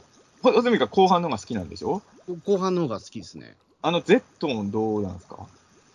ゼットンは、あ、こういう感じかっていうところで驚きもあったし、まあ、それこそ今回だからそのゾーフィーが持ってきたね、うん、もう最終破壊兵器っていう扱いだったけど、うん、あ、でもこ、まあでもそれこそ、もうマニアにはおなじみのあれじゃないですか、その、そ雑誌で一回誤色で書かれたあれじゃないですかね、あれよくつぶらやプロさん許したね。ねねいや、俺さ、あのー、ゾフィーってさ、あのー、なんとなくオタクの間でさ、ネタキャラにされやすいじゃない？あの、ファイヤーヘッドとかね。ええー、ああいうの嫌がるオタクの人もいるじゃない？逆にね。うん、そういう意味で、今回このゾフィーの映像化で、またゾフィーがなんかネタキャラとして延々いじられる材料がまた一つ投下されてしまったなとはちょっと思ってしまった、ね、地球滅ぼそうとしてますからね。ただ俺も実は、あの、何度、何度も言うけど、前半のが好きって言っただけで、後半ダメ派じゃないんですよ。俺、うん、あゾーフィーのあたり大好きなんですよ。あの、ぶっちゃけて言うと、あの、ゾーフィーの、あの、かそのなんだろう、えっ、ー、と、オリジナルウルトラマンだと、俺、ゾフィーの考えてることよく分かってないんだけど、今回のゾフィーに関しては結構俺分かるんです、言ってること。あのさ、だからそこがさ、なんだろう、俺もそこもしかしたらホズミ君と一緒かもしれないんだけど、うん、やっぱりあの、ウルトラマンファンの中には、今回のゾーフィーが、まあ、光の、えっ、ー、と、光の国？光の国って言ってましたね。今回光の国だよね。光の星じゃないんですね。あ、光の星って言ってたかもしれない。どっちだっけ？なあの、光の星だ、だった星だった気がする、うん、パンフレット、ちょっとパンフレット、こういう時のためのパンフレットですよ。じゃ光の星、光の星の使者って書いてありますね。じゃ光の星だね。あのー、結構ね、ウルトラマン大好きな人の中には、やっぱ光の星の人たちってすごいいい人たちで、僕たちを守ってくれるヒーローだから、光の星が地球を見捨てるみたいな描写が受け入れられないってショック受けてる人も結構いるはいるんですよね。いるし、あの、だから、それこそ今回ゾーフィーがその持ってきたそのゼットンで、ウルトラマンがもうこの死にかけて、その後またゾーフィーが助けるっていうところが、わけわかんないっていう人がやっぱりツイッターにもいて、あれはだからゾーフィーじゃなくて、最後助けに来たらゾフィーだっていうえまたこれ間違ったような人もいましたし。こっちのがややろう、話として。でも、ある種だからそれはゾーフィーに関しては、えっ、ー、と、僕は逆に言うと、オリジナルのゾフィーの方が、い言ってることよく分かってないんですよ、実は俺。俺、これ、ゾフィーどうこうじゃなくて、うん、そもそも俺は、まあ、初代マンはいいんだけど、だから、まあ、ゾフィーもいいんだけど、結局、シリーズ化していくうちに、俺、光の星の人たちの考えが、やっぱちょっと納得いってないんですよ、実は自分は。あの、初代マンっていうのは、やっぱり、その地球を守る理由っていうのが一応、その、今回の新ウルトラマンでも描いてたけど、ロジックが一応あると思うんだけど、うん、その後、なんとなく宇宙の平和を守る警備隊みたいな設定ができていくじゃないですか、ウルトラマンシリーズ。うん、俺はやっぱそれがちょっと実は子供の頃からずっと納得いってないんですよ。これ大人になって、うん、ガキの頃から、要はそのヤプールとかね、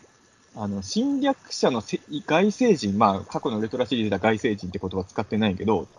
を戦うのはわかるんですよ、すごい。うん。でも、地球で暴れてるレッドキングとかウルトラマンやっつけるのって、これ俺らが、俺らで言うとさ、俺らの感覚で言うと、グレイがクマをやっつけるようなもんでしょ、北海道で。うん、まあそうですね。うん。それ変じゃない、どう考えても。まあ見てる方は面白いんですけどね。えー、この間もさ、あの、ウルトラギャラクシーファイト久々に見てたらさ、あの、うん、ちっちゃいランゴンがペニラに襲われてるんですよ。うん、で、そのちっちゃいランゴンを助けるために、ウルトラマンリブットがペニラをやっつけるのよ。うん、俺、全く理解できないのよ。どどうどういう理論なのそれはって思って。うん、いやリブットに聞きたいのよ。ラゴンを助けるためにペニラを倒すことに正義はあるのかと。な確かにね。本当に正直こ、あだからそこに悩むからこそ、やっぱりそれは今回のシン・グルトラマンのテーマなんじゃないですか、そこはやっぱり。そこ悩んでるからこそ。うん俺ね、だから子供の頃からウルトラマンキャラクターとしては好きだし、あのおもちゃとかも買ってたし、テレビも見てたけど、小学生の頃からやっぱりウルトラの星の理念がよく分かんなくて、そういう意味で言うと、今回の新ウルトラマンのゾーフィーが言ってることとか、あと、まあ、あの、新ウルトラマンが、えっ、ー、とリ、リピアだっけ？名前。そう、なんかリリピアですね、リピア。うん、合ってる。うん。この二人が言ってることは、あの、子供の頃の俺が見たら納得してると思う。だから俺も穂積君と一緒で、シン・ウルトラマンの光の星の人たちが言ってることって、子供から見ても理解しやすかったしやすいし、うん、あと僕だからその、ゾフィーの言ってることは分かんないっていうのは、うん、あのー、ね、そのウルトラマンの最後、Z にやられて、あの、そんなにね、人間が好きなとかウルトラマンって言った後、分かった、私は命を2つ持ってきたっていう、先出せよっていうツッコミあるじゃないですか。あれはでもゾフィーは多分、そもそも地球人わざわざ助けるほどのもんがないと思ってたんだよ。だから言わなかったんだよ。うん。でも今回は、だからそれで分離して、多分ウルトラマン、リビアは死んだわけじゃないですか、あれ。これやっぱり、だからその。これがだから俺は、すっときたんですよ、すごい。あ、子供の頃抱えてたモヤモヤがここでなんか落とし込まれたみたいな。あのだ結局さ、確かに安野さんってゴジラよりウルトラマン好きだと思うし、さっきの音楽の話もそうだけど、結構ウルトラマンのまんまでやってるようで、うん、やっぱり今の時代、ウルトラマンを作った時には、この設定は残すとちょっと笑わずに見笑われてしまうっていうところは、やっぱあオミットしてると思ったのが、命を2つの下りと星野くんだったんですよね。うん、あの、ピーターン通信でも一回星野くん会やってますけど、やってましたね。やっぱりあのー、星野くん的なものは出せないんですよ。ウルトラマン今作ろうとしたら。あの、星野くんが良かったかどうかは別として、今の時代にあのキャラクターを成立するのってかなり難しいっていうことですよね。だからやっぱり星野くんの役割は長澤まさみに担当させるしかないっていう。うん。うん、そこら辺は多分、やっぱり、ウルトラマン大好きって人たちなんだろうけど、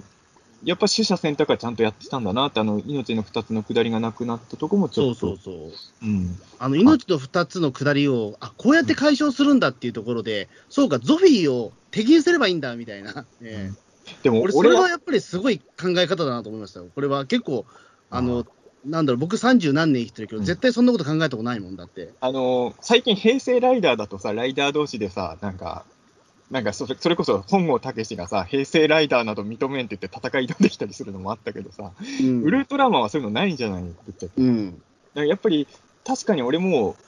まあ、メフィラスの後どうもなんか続きそうだっていうのがなんとなく感じたとき、感じたけどさ、じゃあゼットン編来んのかなとは思ったけど、まさかゾーフィーが来るとは思わないじゃないですか。そう。まあ、これはやっぱりすごい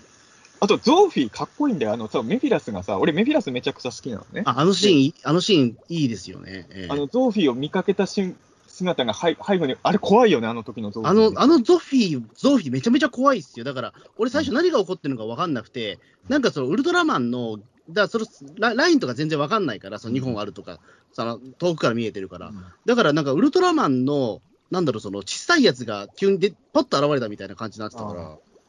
ななんだろう、こいつって思ったもん。だからなんかその心の、なんだろう、ウルトラマンの心の中のもう一人のウルトラマンが見えてんのかなみたいな。い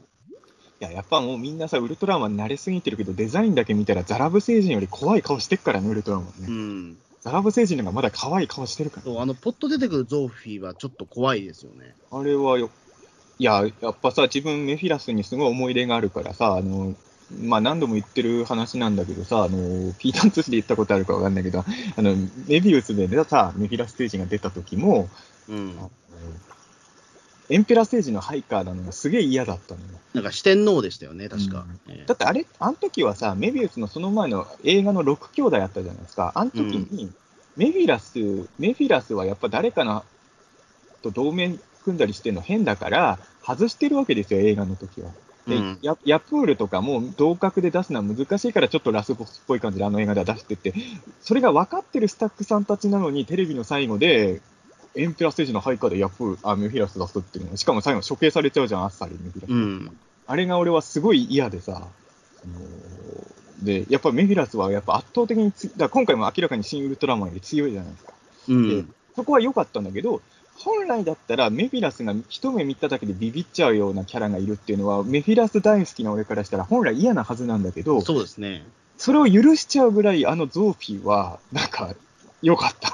だから。そうですね。なんか、ただ事じゃないことが起こるっていうのは、あの、あのシーンですごくなんか、こっちも不安になりましたもんね、やっぱり。やっぱゾーフィー俺好きなんですよ。で、あのー、それ、樋口さんので言うとさ、平成ガメラがさ、結局ガメラ2の時に、ガメラの敵にはなりたくないよねって言って終わって、ガメラ3で敵として出るかと思ったら、実は敵ではなかったじゃないですか。で、うん、なんとなくその、ガメラとかウルトラマンみたいなのが敵に回ったら怖いみたいなやつを初めてちゃんと見せてくれたっていうか、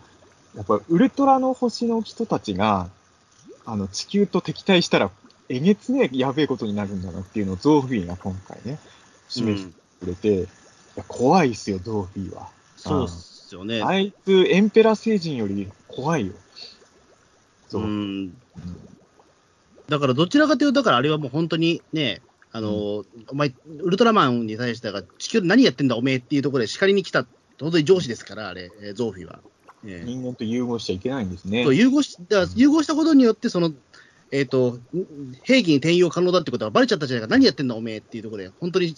叱りに来た人ですから。でも、あの辺やっぱ安野さんの脚本すげえなと思ったのはさ、うん、あの、正直自分さ、あのー、長澤まさみさん巨大化するかもって、これも俺、あの、公開前に予想してて、ツイッターしてたんですけど、俺結構、ここ当ててるんですよ、予想。まあ、それはいいんですけど、あのー、正直あのシーンってさ、一発ネタ以外で使い道ないかと思ったら、すげえちゃんと伏線になってんのね。そう。巨大化させる。うん。巨大富士単位的なものを物語の中心とする伏線で使うっていうのは、いややっぱ安野さんすげえなと思いますよね。そうですよね。だってまあ、まあ実際でも巨大富士隊員の戦闘力よくわかんないけど、うん、でもあれね、でも確かにでもあれ全員に転用できたとしたらとんでもないことになっちゃいますもんね、あれ。俺でもそういう意味で言うとさ、まあそれやったら台無しになっちゃうかもしれない。あの、この話したら伊藤君はそれ良かった、それやってたらすごかったですねって言ってたんだけど、あの、斎藤匠さんがさ、上永真司がさ、あの、託すじゃない。そのベ,、うん、ベータパワーのなんか使い方に。はいで、それで Z に挑もうっていう、なんか研究しだしたからさ、俺てっきりさ、もう最終手段で地球人がみんなウルトラマンみたいになって、そのセブンとかエースとか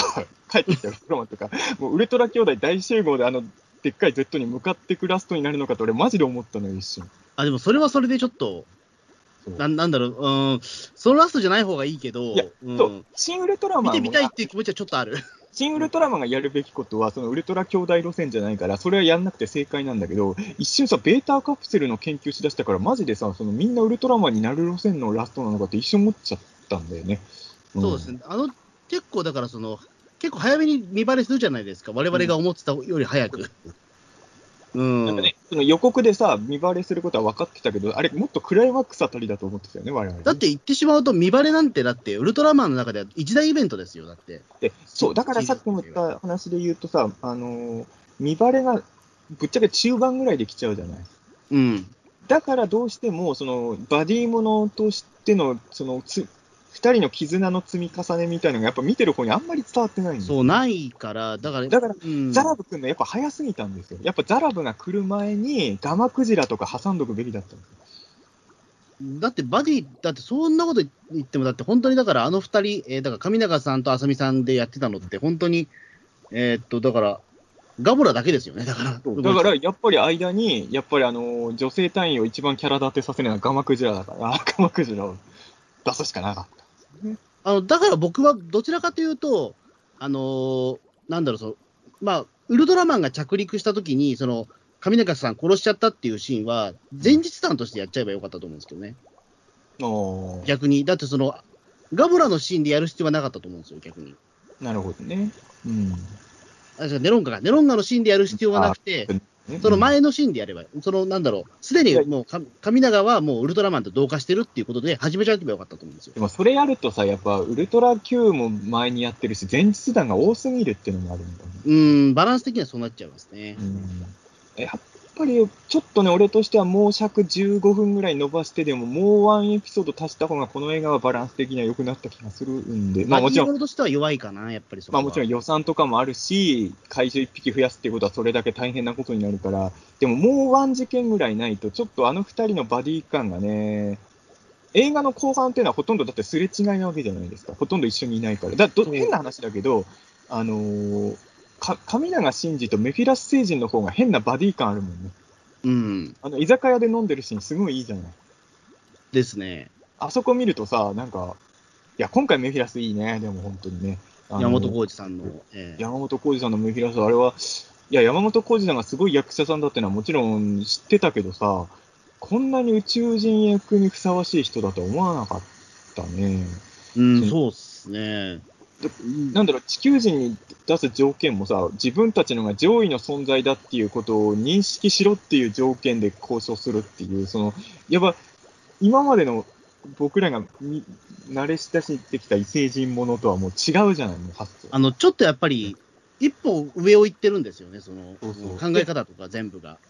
で、やっぱりメフィラス星人ってさ、実は言ってることは、よくある悪役のさ、綺麗なこと言ってるけど、実は嘘だったパターンじゃなくてさ、メフィラス星人って多分本当に地球人は好きなんだよね。そうそうそう。そこもやっぱり良かったよね。その、だから、うん、描き方としては今回ザラブもメフィラスもやっぱ、あの、ぶっちゃけ言うとでもザラブに関して言うと、安野さんって実は一番好きな宇宙人ってザラブらしいんだけど、ザラブに関して言うと、オリジナルの良さを忠実にやったって感じだと思うんですよ。まあ、ビジュアル的なことはともかく、うん、安野さんがザラブ星人のどこが好きかっていうのは過去いろんなインタビューで答えてるんだけど、安野さんがザラブ星人が好きだって言ってたところ、もう全部押し込んだって感じなんだけど、うん、メフィスは割とちょっとオリジナリティのあるあの魅力が今回加味されてたかなっていう気は。うん、そうですね。まあ確かにだからそこ、まあやっぱりね、斎藤工さんのやっぱりその、ね、ウルトラマンもすごくいいんですよ、あれ。うん。あの、あ、これはウルトラマン、あ、だ斎藤工時代が結構ウルトラマン顔なんですけど、もともと雰囲気が。おおそうなんだ。わかります？ウルトラマン顔ってなんか。ウルトラマン顔ってなんだろう？ウルトラマンになりそうな顔というか。ああ。なんか感覚的なもんなんですけど。まあ、逆にウルトラマン顔じゃない役者さんって誰なんだキムタクとかですかね。あ、キムタクウルト、え、キムタクウルトラマンになりそうじゃない？あ、だからその、えっ、ー、と、俺、一番ウルトラマン顔だと思ってるのは、あの、海老蔵なんですよ。あ、ウルトラマンになりそうだわ。そう、わかるじゃないですか。あの、松岡修造とかは、すごいウルトラマンになりそう、ウルトラマン顔なんですよ、あれ。うん、そこで斎藤工さんも僕はウルトラマン顔だと思ってたんで。まあでも、ウルトラマン役者ももういっぱいいるから、もうね、だって吹石和恵さんもウルトラマン役似合ってたからね。そうそう。だから、ちょっとそこは、なんか、うん。あ、やっぱり、で、しかもなんかその、シン・ウルトラマンのその雰囲気ちょっと似てるんですよ。なんか、うん、けだる、なんかその、のぺーっとしてる感じがすごい。俺でも今回そういう意味でちょっと思ったのは、あれ、樋口さんの撮り方だと思うんだけどさ、あのー、怪獣はよくカメラ下から見上げるアングル多いけどさ、今回なんか人間もさ、下から見上げるアングル多いじゃない？思わなかった？うん、なんかさ、こんなに役者さんの鼻の穴が映ってる映画あんま見ないなと思って。そうですね。これだからちょっとね、結構際どいとこですよね。こんなイケあ、どんなイケメンでも鼻の穴の形って結構いびつなんだなって気づいたの、俺、今回のシングルトラムの発見ですよ。あの、あのー、鼻の穴の大きさって、イケメンでもバランス取れてないんだなとか。あの、なんだろうな、ちょっと僕、これはだから普通に、僕、長澤まさみ普通に好きなんですけど、はい、やっぱりその結構、えっ、ー、と、アップにもよるし、で、しかも最初登場するとき、ずっとバックショットから映すじゃないですか。うん、で急に顔がバーンってきたとき、あ、長澤まさみ老けたなと思いましたもん、やっぱりそこ。ええー、そう？あいや、だってもうしょうがないですよ。だって俺と同い年ぐらいですよ。だって長澤まさみ。俺はだって長澤まさみさんデビュー作から見てますから。で、斎藤工さんもだってもう40超えてるんでしょ、だって。クロスファイヤーから俺は長澤まさみさん追っかけてるから、まあ、あれですよ。だからずっと見てる人は成長追っかけてるから、あんまその感覚にならないですよ。もう知ってるから。ちょっとだから僕、最初、キャスティング見た時もね。ももっと言うと、あの、シングルトラマンって撮影自体はコロナ前で撮ってるから、俺はむしろ知ってる長澤さんより若く見えましたけどね。あ、そうか。うん。うん、やっぱり最近でも長澤まさみ、ちょっと、その、うん、老け寄りというか、僕、コンフィデンスマン JP すごい好きなんですけど、うんうん、あのドラマでは結構、長澤まさみ、もう結構年いってるよな、みたいな。結構いじり方もされてるんですよ、ドラマだからもう本人も多分いつまでもそのアイドル、まあ、あなんかちょっと可愛らしい女の子路線じゃない方にシフトはしてるよね、やっぱ役としては選んでいかにも30代っていう、一応キャラクターにはなってるんですよ。うんまあでも、うん、でもね、アップに行きなりって時あやっぱり老けたなと思いました、そこは全然思いませんでした。ちょっとキャスティングも、なんかちょっとやっぱり、年齢層高いと思うんですよね、全体的に。まあ、パンフレットを見たとき、改めて思ったけど、あの家督隊の女性2人以外はほとんどおじさんしか出ない映画じゃないですか。そう、おじさんとおばさんが多い映画なんで。やっぱおじさんでもおじさん映画は俺好きだからさ、うん、やっぱおじさんがいっぱいいる映画ってのはいいものが多いですからね。まあ、シン・ゴジラもそうでしたけど、まあ、北の映画とかも、やっぱ若い人出てない方が面白いですからね。うん。だからそこはあんまり全然俺は良かったそうですね。うん。でも、まあ、それがでもちょうどシン・ウルトラマン良かったのかなっていう。変に若い人がね、多分主演になるよりは多分。あの、でも、えっ、と、平成ジャンプの人とかはまだ多分若いでしょいくつかえ、でも30超えてたんじゃない ?30 過ぎてるんだ。うん。パンフレット見たらでも、うん。よくいい役でしたよね。うん。一応俺、あの、平成ジャンプさんは全員テレビで共演したことあるんですけど。ですね。あ、91年生まれですね。ユーマの番組でご一緒してるから、二人も怪獣ものに出てよかったなと思いますけれども、ええいい、井出隊員っぽいポジションでよかったですね、今回ね。ですね。でも、本当にね、その入れ、まあ、入れたいんかどうかはちょっとあれでしたけど、本当に揺れ動くというか、まあでも、あ、今までとしては入れたいんかでも確かに。まあ、多分ポジションとしてはね、入れたい意識なのかなと思うんですけど。うん、そのウルトラマンに全部任せればいいじゃねえかっていう、えー、やっぱゼロ2問出すべきでしたね。うん、あそうですね。で、うん。ゼロ2問出せばあのいっぱい怪獣も出せるしね。で、それ斎藤工さんがすごいバーンってね、顔殴って。ちょっとそれ見たかった。ピングモンも見たかったっすよ、シングルトラマンでね。そうですね。やっぱりその、今回ちょっと怪獣がどっちも4つ足タイプだったじゃないですか。やっぱり一、うん、まあ、俺、ネロンガガボラ大好きだけど、怪獣の、まあ、一番オーソドックスな二足歩行のちょっとティラノサウルス的な、まあ、ウルトラでいうとレッドキング、ゴモラタイプが一匹も出てないじゃないですか。うん。ちょっとそこは寂しいかなとは思って、やっぱり安野さん、政治に、政治に肩入れしすぎてるなって、やっぱちょっとまあ、話をでもね、Z に戻すんですけど、うん。俺は思ったんですよ。あの、果たしてどっちが正解なのかっていうことで言うと、実は僕は今回の Z 好きなんですけど、うん、やっぱり周りの、僕の周りのウルトラ好きの感想をちらちらあの聞くと、やっぱあの怪獣としての Z を見たかったって人も結構いるんですよ。あまあ気持ちはわかるし、俺もどっちのがいいかっていうと難しい。うん、ただ俺はさ、正直言うと最近さ、まああの、俺は割とウルトラマンずっと追っかけてるのね。で、うん、もちろん作品によってその好きの量の差はあるけれど、まあ比較的、まあそれこそトリガーの映画も普通に、まあ普通に面白いと思ったし、まあその最近やってるテレビシリーズも、まあちょっと今回はそこまで乗れないなと思いつつも、まあそれなりには楽しんでるみたいなのを毎年ずっと繰り返してるわけですよ、僕はね。うん。今回は当たり、今回は微妙。だけどまあまあでも全然楽しめるぐらいの感じで付き合ってたんだけど、そんな俺が唯一ね、この数年のウルトラで、まあ許せないレベルで嫌なやつが1個だけ、1個しかないんですよ、でも、1個あるそれがまあ、ゼットン軍団。ゼットン、はい、某ギャラクシーファイトのやつね。しかもね、実はね、今日たまたま、今やってる、ほら、今やってるウルトラマンって総集編じゃないですか。はいはいはい。ちょうどね、新ウルトラマン公開翌日のクロニクルが、俺、あのー、まだ見てないけど、ゼットン軍団の時の総集編だったらしいんですよ。あ、そうなんだ。へえ、うん。で、俺はね、どっちのがいいのかなまあ、形としては僕らのよく知ってる怪獣としてのゼットンだけど、弱いゼットン軍団。うん、怪獣じゃなくなっちゃったけど、とんでもなく強いゼットン。果たしてどっちのが幸せなんだろうかと。ファンとして。うん、俺は、まあ難しい。これゼットンだからってのもあるんだけど、ゼットンってそもそもちょっと平気っぽいやつじゃない？あの生物感がないんですよね、うん、それ、まあ、もう。まあ、ないとは言わないけど、まあ、まあでも、レッドキングとかとは違うじゃない、Z って。うん、ちょっと違うし、うん、レレッドキングがあのメカになっちゃったら、ちょっと話は変わってくるけど、まあ、Z はギリギリ許せるというか、もともとちょっとメカっぽさがあるんですよね、そうそう。デザイン的にね、あの音とかもそうだしね。で、うん、で今回初めてちゃんと一丁度の炎を、ちゃんと窓ガラス割るんじゃない炎を出せそうみたいなのも言って、うん、本当に強いゼットンが来た時に、俺やっぱ最近ちょっと、だって俺はね、ゼットン軍団も嫌だけど、その別にさ、そのゼットン軍団なんか出してる作品はゴミだとか俺は言ってないわけで、言わないですよ。でも、うん、なんかそのゼなんか、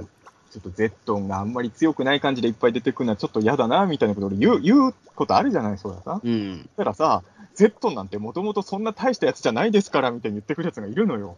いやいやいやいや。いやいやいや、思うんですよ。もうこれは俺はさ、もうそのゼットンがあんまり強くないってイメージを与えてしまう最近の Z の扱い自体は、俺はすごいもう嫌だったんですよ、とにかく。いや、本当にね。え、Z は、で、よくね、これを言うとね、だって2代目の時から Z はそんな強くなかったじゃないですかって言うけど、俺は2代目から最初から怒ってるっていう話なんですよ。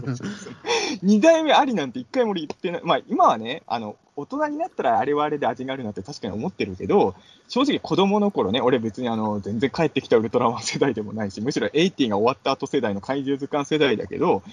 その世代の人間からしても、やっぱり2代目 Z の写真見たときちょっと変と思ったし、あとな、当時読んでた子供向けの本でも、帰ってきまあ、あの本ではジャックって書いてあるけど、ウルトラマンジャックは Z にも勝てるから初代の前より強いみたいなことが書いてあるわけですよ。うん。全く納得いかないわけですよ。だからなんかその設定的にはその最強じゃないのかもしれないけど、もうすでに。でも一応精神的な最強ってあるわけじゃないですか。あと設定的には最強なんですよ。やっぱね、うん、俺はね、その後付けのね、Z なんて大したことないみたいな、もっと強いやつがいるって設定は全部俺信用してない。あだからそれこそ、筋肉マンでいうところの悪魔将軍みたいなもんだったりとか、あとそのドラゴンボールでいうところの神仙人みたいなもんですよ。だどうやってもそれは最強だって。でも、結局最近ちょっと強いことになってる強くななったし、うん。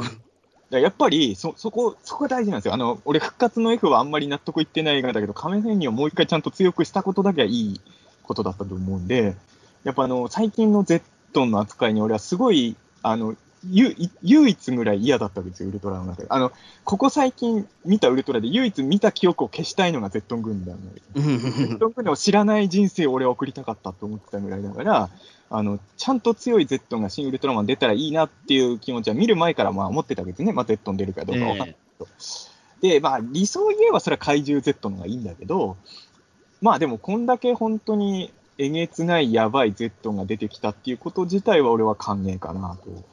うん、そうですね、もう本当に完膚なまでに叩きのめしてますから。ウルトラマン。ゾーフィーが連れてきてますからね。うん、そう。でやっぱあのー、よく言うさ、あの、後付け設定のいろんな、もう、インフレが、インフレもすごいけどさ、なんとなくウルトラ界隈では、キング最強説がどうしてもあるじゃないですか。うん。でも今回、ゾーフィーが連れてきた Z も俺、キングにも勝てそうな気がする。うん、だと思いますよ、正直。キングでも勝てないよ、あれはね。うん。ちょっと俺は嬉しい。だから、あの、話がちょっと戻るけどさ、割とでもさ、その、光の星の人たちが、ああいう選択をする描写の作品が出たことに結構ショック受けてるファンの人もいるじゃないですか。うん、でそういう純粋な人たちにはすごい申し訳ないんだけど、で結構そういう人がさ、なんか今回の新ウルトラマン見てさ、あのー、こんな光の星があるってことを知ったら、ゼロが起こって殴り込んでくるみたいに言ってる人もいるわけですよ。ああ、いるんだ、やっぱり。やっぱいるわけ。それはまあ気持ちはわかる。あでもまあまあわかるけど。うん、ただ、あのー、ゼロでもこの Z には勝てないよ。まあね。うん。俺、誰の立場で喋ってるか分かんないけど、まあ、とにかく、あの俺的にはやっぱり今回の、まあ、なんだろうな、まあ、理想を言えば怪獣 Z の、まあ、多分今回のある、なんていうのかな、ウルトラマンの人たちって、同じことは2回やんなくて、1本の映画の中でいろんなビジュアルを見せたいっていう思いがあったんでしょうね。だから Z も別に怪獣型にしなくていいっていう思いもあったのか。あと、あのー、地球から見上げたときにでっかい Z が空に浮かんでるビジュアルはかっこいいからね。そう、あれもいいし、で、しかもだからそのね、うん、あの、普通にその一般生活を送ろうとしてる人たちもね、いいなっていうか。うん、結局ね、地球の危機が迫ってても普通に日常は進んでいくってのは、あれはリアルな表現だとそうです。なんか変に、変なもん浮かんでるけど、うん、まあしょうがないかっていうところだとやっぱ諦めちゃうところとかね。まああの世界ってね、しょっちゅう怪獣来てるから、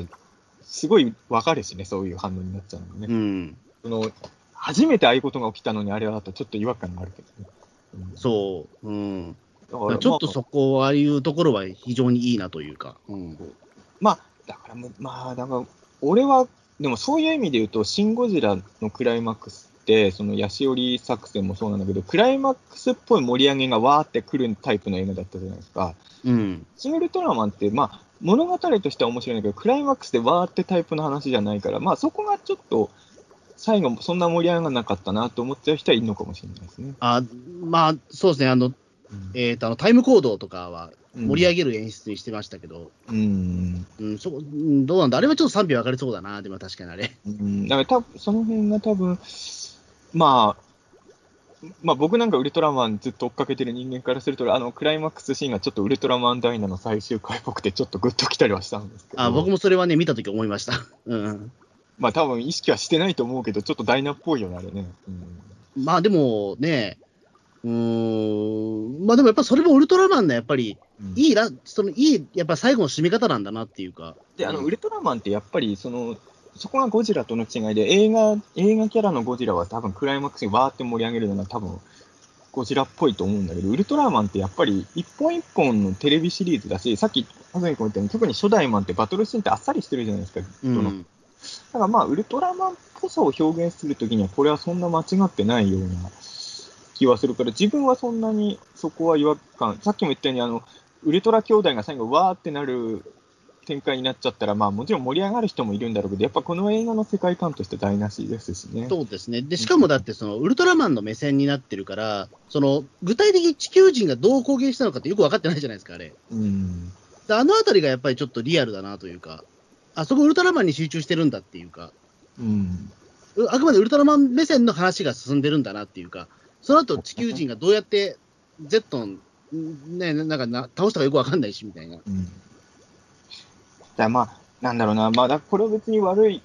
悪く言うつもりでは全然ないんだけど、やっぱウルトラマンらしさを表現すると、その、良くも悪くもゴジラと比べると、閉じた世界の話っぽくは見えちゃうんだよね。うん、やっぱ世界中が巻き込まれてる話感が消えるじゃないですか。うん、どうしても。なんか、少ない人数、まあだ、ある意味ちょっとアニメ的な風な、あ、でもね、そういう意味では良かったと思うのは、あの、バーチャル会議のシーンとかすごい良かったですね。はいはいはいはい。うん、あれは、あの後のセリフもすごい好きだったけど、なんか、すごい世の中を変えるような瞬間っていうのは、外から見たら滑稽に見えるかもしれないみたいな、あれはなんか、怪獣もの自体がそうじゃないですか。まあ、もう本当、真理ですよね、これは、うん。なんか、ウルトラマンとかもそうだけど、なんか、外から見たら滑稽なようなことをやってるものが、実は一番歴史を動かす瞬間なんじゃないかあの辺、すごいグッときたまあ、そうですね。これはでも本当、一般社会でもそうで、やっぱり、なんか、結構簡単にポロポロ話してるけど、なんかポンポン話してるけど、実はこれすごい何億動かしてんだよなっていう瞬間もあるわけじゃないですか。ただこれさ、もったいないと思ったのは、だから本当にコロナの影響もあって、だいぶ公開遅れた映画じゃないですか。うん、作本は多分、結構何年も前に書き終わってる脚本なわけなんですよ。で、あの、バーチャル会議のシーンとかって多分、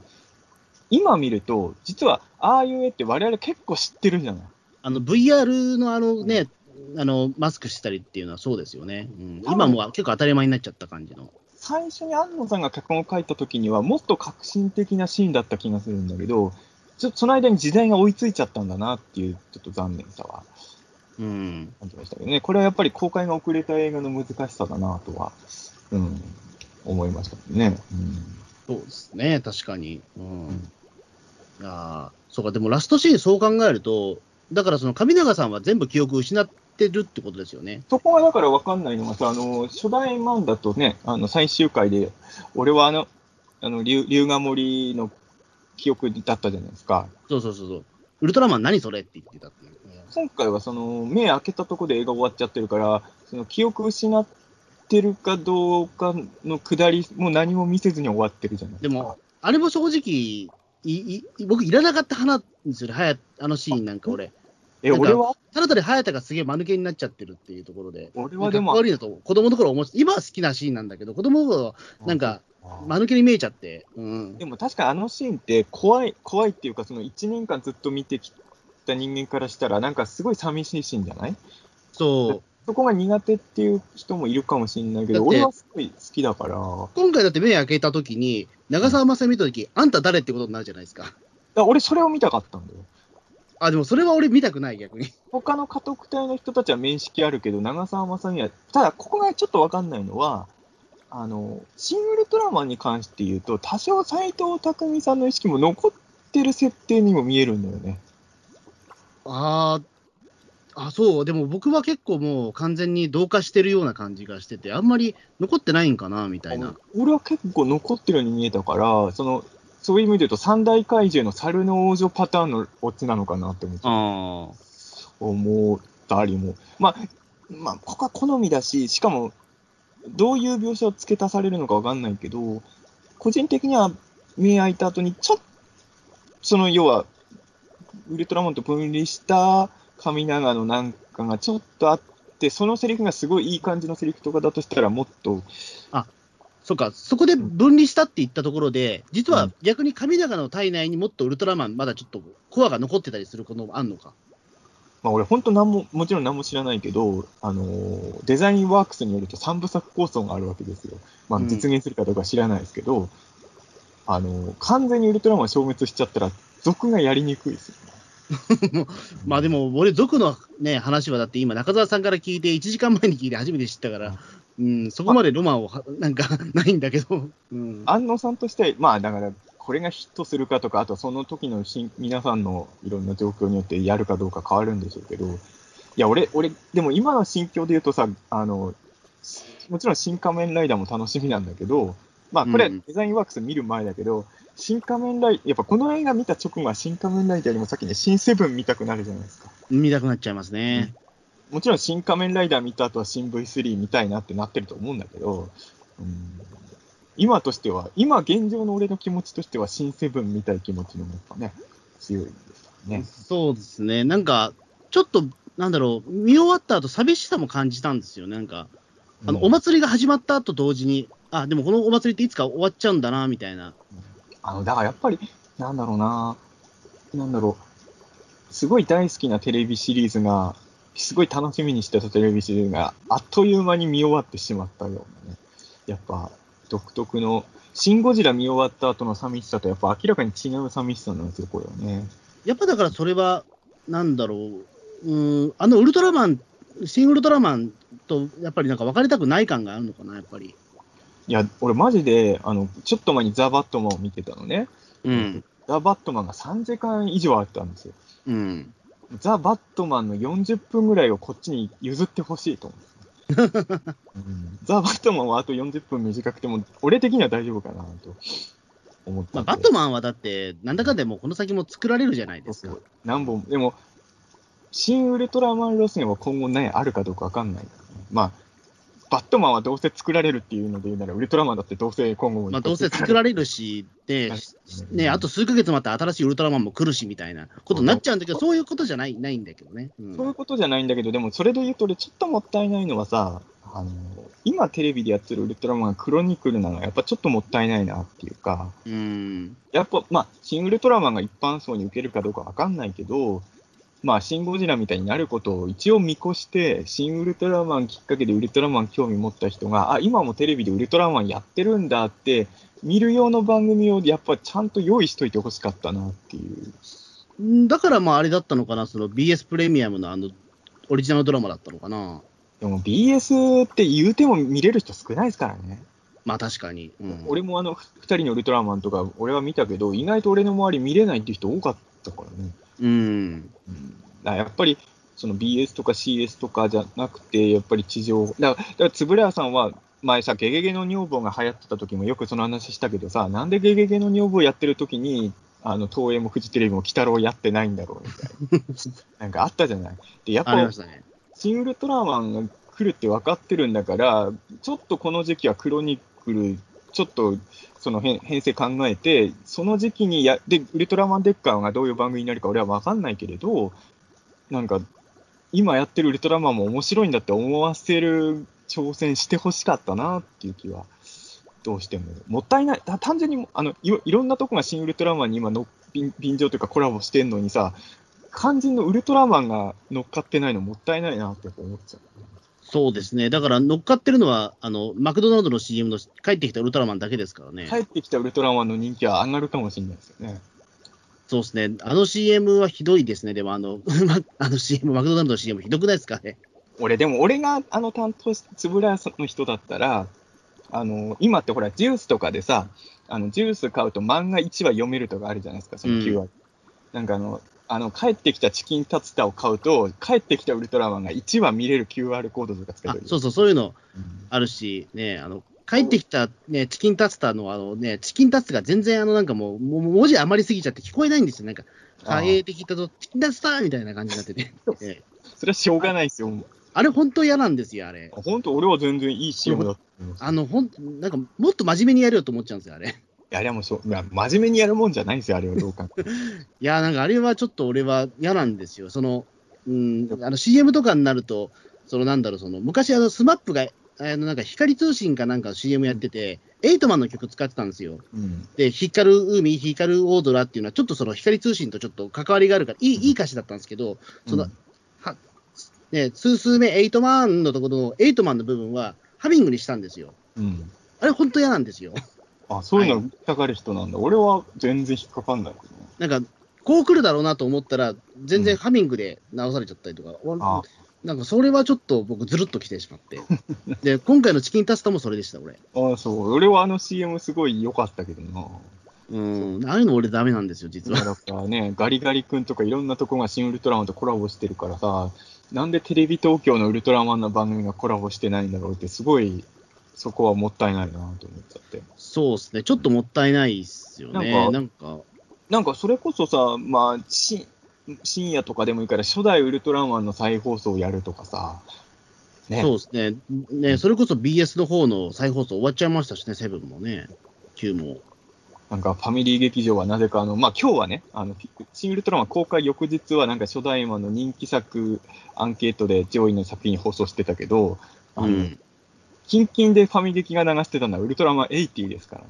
うん。まあ、80が悪いってことじゃないけど、新ウルトラマンの時期に流流すなら80じゃない方がいいんじゃないかなと、やっぱずっと思ってましたけどね。うん、いや、でもやっぱり俺はでも最初にも言いましたけど、やっぱ見た、一番見たくなったら9なんですよ、これ。9か。まあでも。9を見たくなりましたね。マンじゃなくて。ヤンゴじゃなかったんだね。ヤンゴじゃなくて、俺、ま、あのアンドロアンドロメロスでもなかったんだね。やっぱりね、うん、9、9見たくなっちゃったな、みたいな感じで。まあ、でも9は面白いからさ、もう本当に、なんだろう、でもそういう意味ではちょっと嬉しかったのが、なんか最近の最近結構さ、ウルトラシリーズに Q を入れたくないみたいな声を結構聞いてたんですよ。あ、本当にですか？そんなことあるんですか？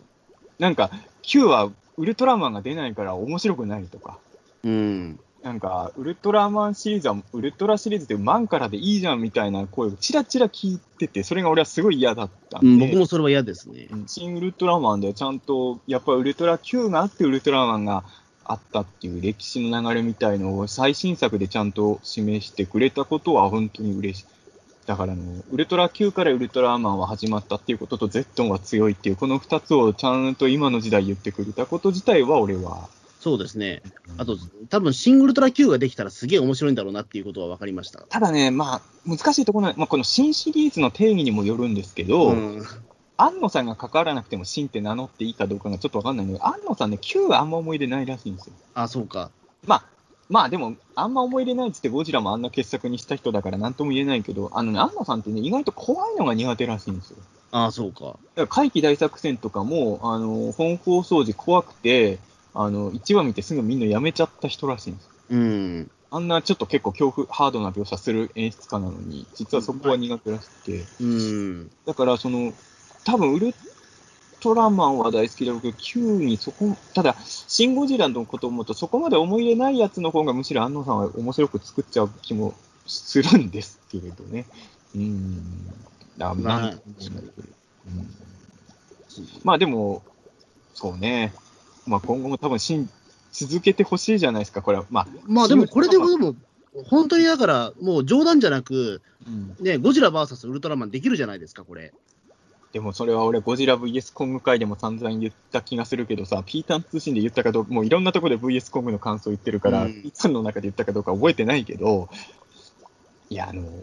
ゴジラ対ウルトラマン作られたら、俺、ゴジラ勝たないと許さないよ。まあ、で、しかもだって俺は、あんまり今そこにあんまり触手が動いてないっていうことも言ったし、うん。うん、今、それを見させられたところで。もう俺、ゴジラ VS コングの時に結構見る前、マジでもう不安でいっぱいになったから、あの映画ってのはもっとリラックスして見るのかと、ちょっと。いや、本当、ね俺の、俺はもうゴジラ教信者だからさ、そこが、なんか、やっぱ、まあ、多分新ウルトラマンと新ゴジラってコラボしやすくなってると思うんですけど、もう今すぐやろうと思えばや、できる状態にもなってきてますからね。無難なところで言うと、やっぱ第三勢力をやっつけるって路線でしょうな。まあね。うん、あと、この場、ほら、新仮面ライダーが関わりにくいじゃない？エエヴァ、ゴジラ、ウルトラマンはみんなでっかいけどさ、エヴァ、うん、どうすんの？エヴァンゲリオンに乗せる？今後。だって、だって、仮面、まあもちろん昔のウルトラマン対仮面ライダーやみたいにさ、仮面ライダー巨大化させる路線もなくはないけどさ、ちょっと仮面ライダーだけちょっと難しいよね、あのコラボの時ね。うん。うん。どうなんですかね。まあ、え、新仮面ライダーは東映ですよね、あれ。もちろん東映ですよ。ですよ、東映ですよね。ああ。白倉そこはどうどうなのかなだから、その新って、まあ、つけるのは別にその、なんか、東宝の専売特許じゃないっていうことが、まあ、これで判明したわけですけどね。うん、安野さんがやる、でもあれなんだよ、みんなさ、シン・ゴジラから始まったって言うじゃないですか。うん。安野秀明作品で、あの、カタカナのシンってのタイトルに最初につけたのは、シン・ゴジラじゃないからね。え、何でした？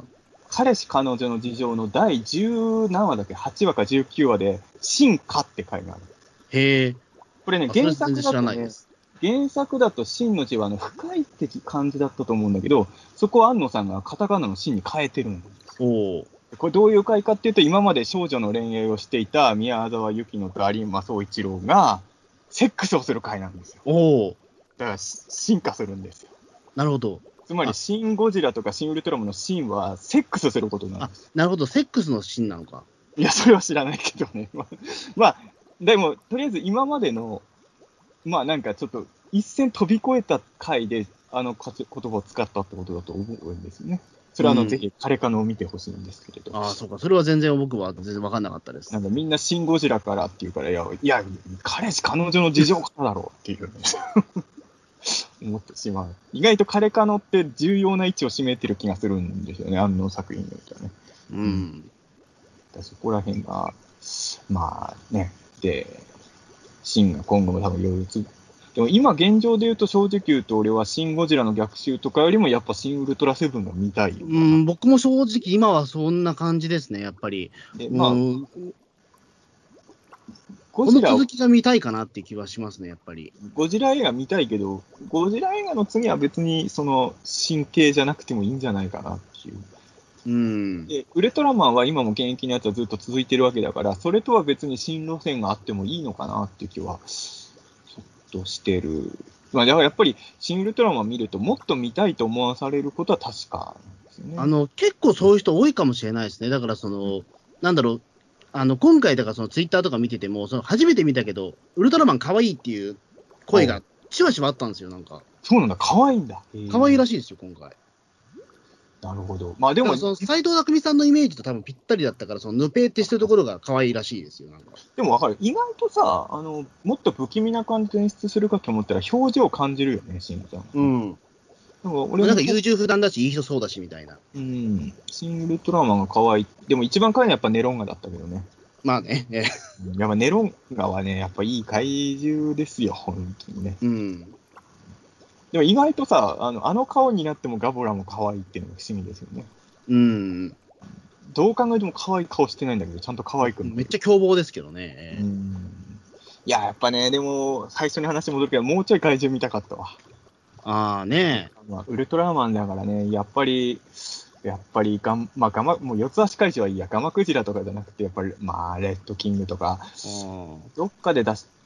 だから、あの、ちょっとこれはだから、あの、ムビチケ買っとけばよかったんですけど、買ってないから、だからシングルドラファイトを見てないんですよ。俺もか、ムビチケ買ってるけど、まだ見てないな、シングルドラファイト今日から、もしかしたら見れん、それでもう少し、だから、その、もやもやが発揮するところが。うん、俺がほら、俺のデジタル音痴会に戻るけど、俺、ムビチケあるけど、見方わかんないんですよ、シングルドラファイト。いやそうか、俺はムビチケ買ってないから見れないんですよ。俺はムビチケあるのにデジタル音痴すぎて見れない。うん、あでもその代わり、あの、えっと、米津玄師の CD は、あの、もう予約して、はい、あの、あの、ベータカプセル付きのやつ買いましたよ。そその代わり僕は、あの、田中俊之さんと一緒に AKB の新曲を買いに行く約束をしてますよ。何の張り合いなんだ、これ。何のその代わりかわからないけれど。うん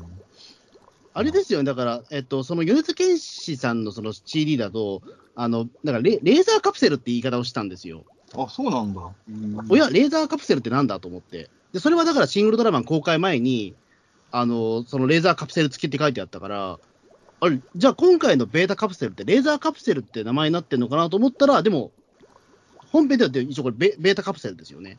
そうね、ベータカプセルってね。じゃあレーザーカプセルってなんだろうなっていうところで、まだちょっとそこの謎が解けてないんですけど。ベータシステムね。もしかしたらレーザーポインターなのかなみたいな。うん、でも、あれじゃないですか、でも本編見た後、ベータカプセルめっちゃ欲しくなるじゃないですか、あれ。ベータカプセルは今回バンダイとかで売ってないのかねなんかプレ版で売るとか。あ、売るんだ。いや、俺が買おうと思ったのかな、ね、ピンバッジセットがさ、初日に行ったのに売れ切れててさ。ああ、ね、あれも欲しくなりますよね。これが一番人気商品なのかなピン、ピンバッジセット欲しかったな。うん。ね、うん、あの、ベータカプセル、だからそのね、あの手に入れて、だからその、ね、だからその封筒に入れて、カバンに入れたいなと思いましたよ。今回のこの、だよね、あの、旧ベータカプセルは俺も持ってるんだけどさ。うん。確かに今回のデザインのベータカプセルは俺もまだ持ってないから。かっこいいですよね、あれね。欲しい気がする。でも俺、あの、メフィラス星人が持ってたあの、なんか変な。あ、あのなんか、あれはだから本当に、あの、それ、そうそう、ニュージェネのウルトラマンみたいな変身アイテムですよね、あれ。あれちょっとかっこいいくていいなと思う。うん。そうね。今回のゼットンはソフビ出せんのかね、あの子たちがね。どうなん、なんか、ねめちゃくちゃ作るの難しい形めちゃくちゃ作るの難しいし、ソフビではプラモデルが一番似合いますよね、多分あの結局あれでしょ、ネローのガボーラだけで、あのザラブ、メフィラスすら人形出てないもんね。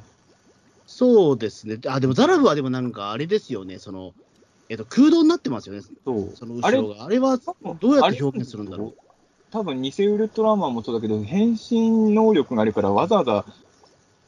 結局あのザラブ自身が本来どんな形ってわからないって表現なんですよ、きっとあれね。そうそうそう。あれたま、ああいう方に作ってるだけなんですよ、ザラブは。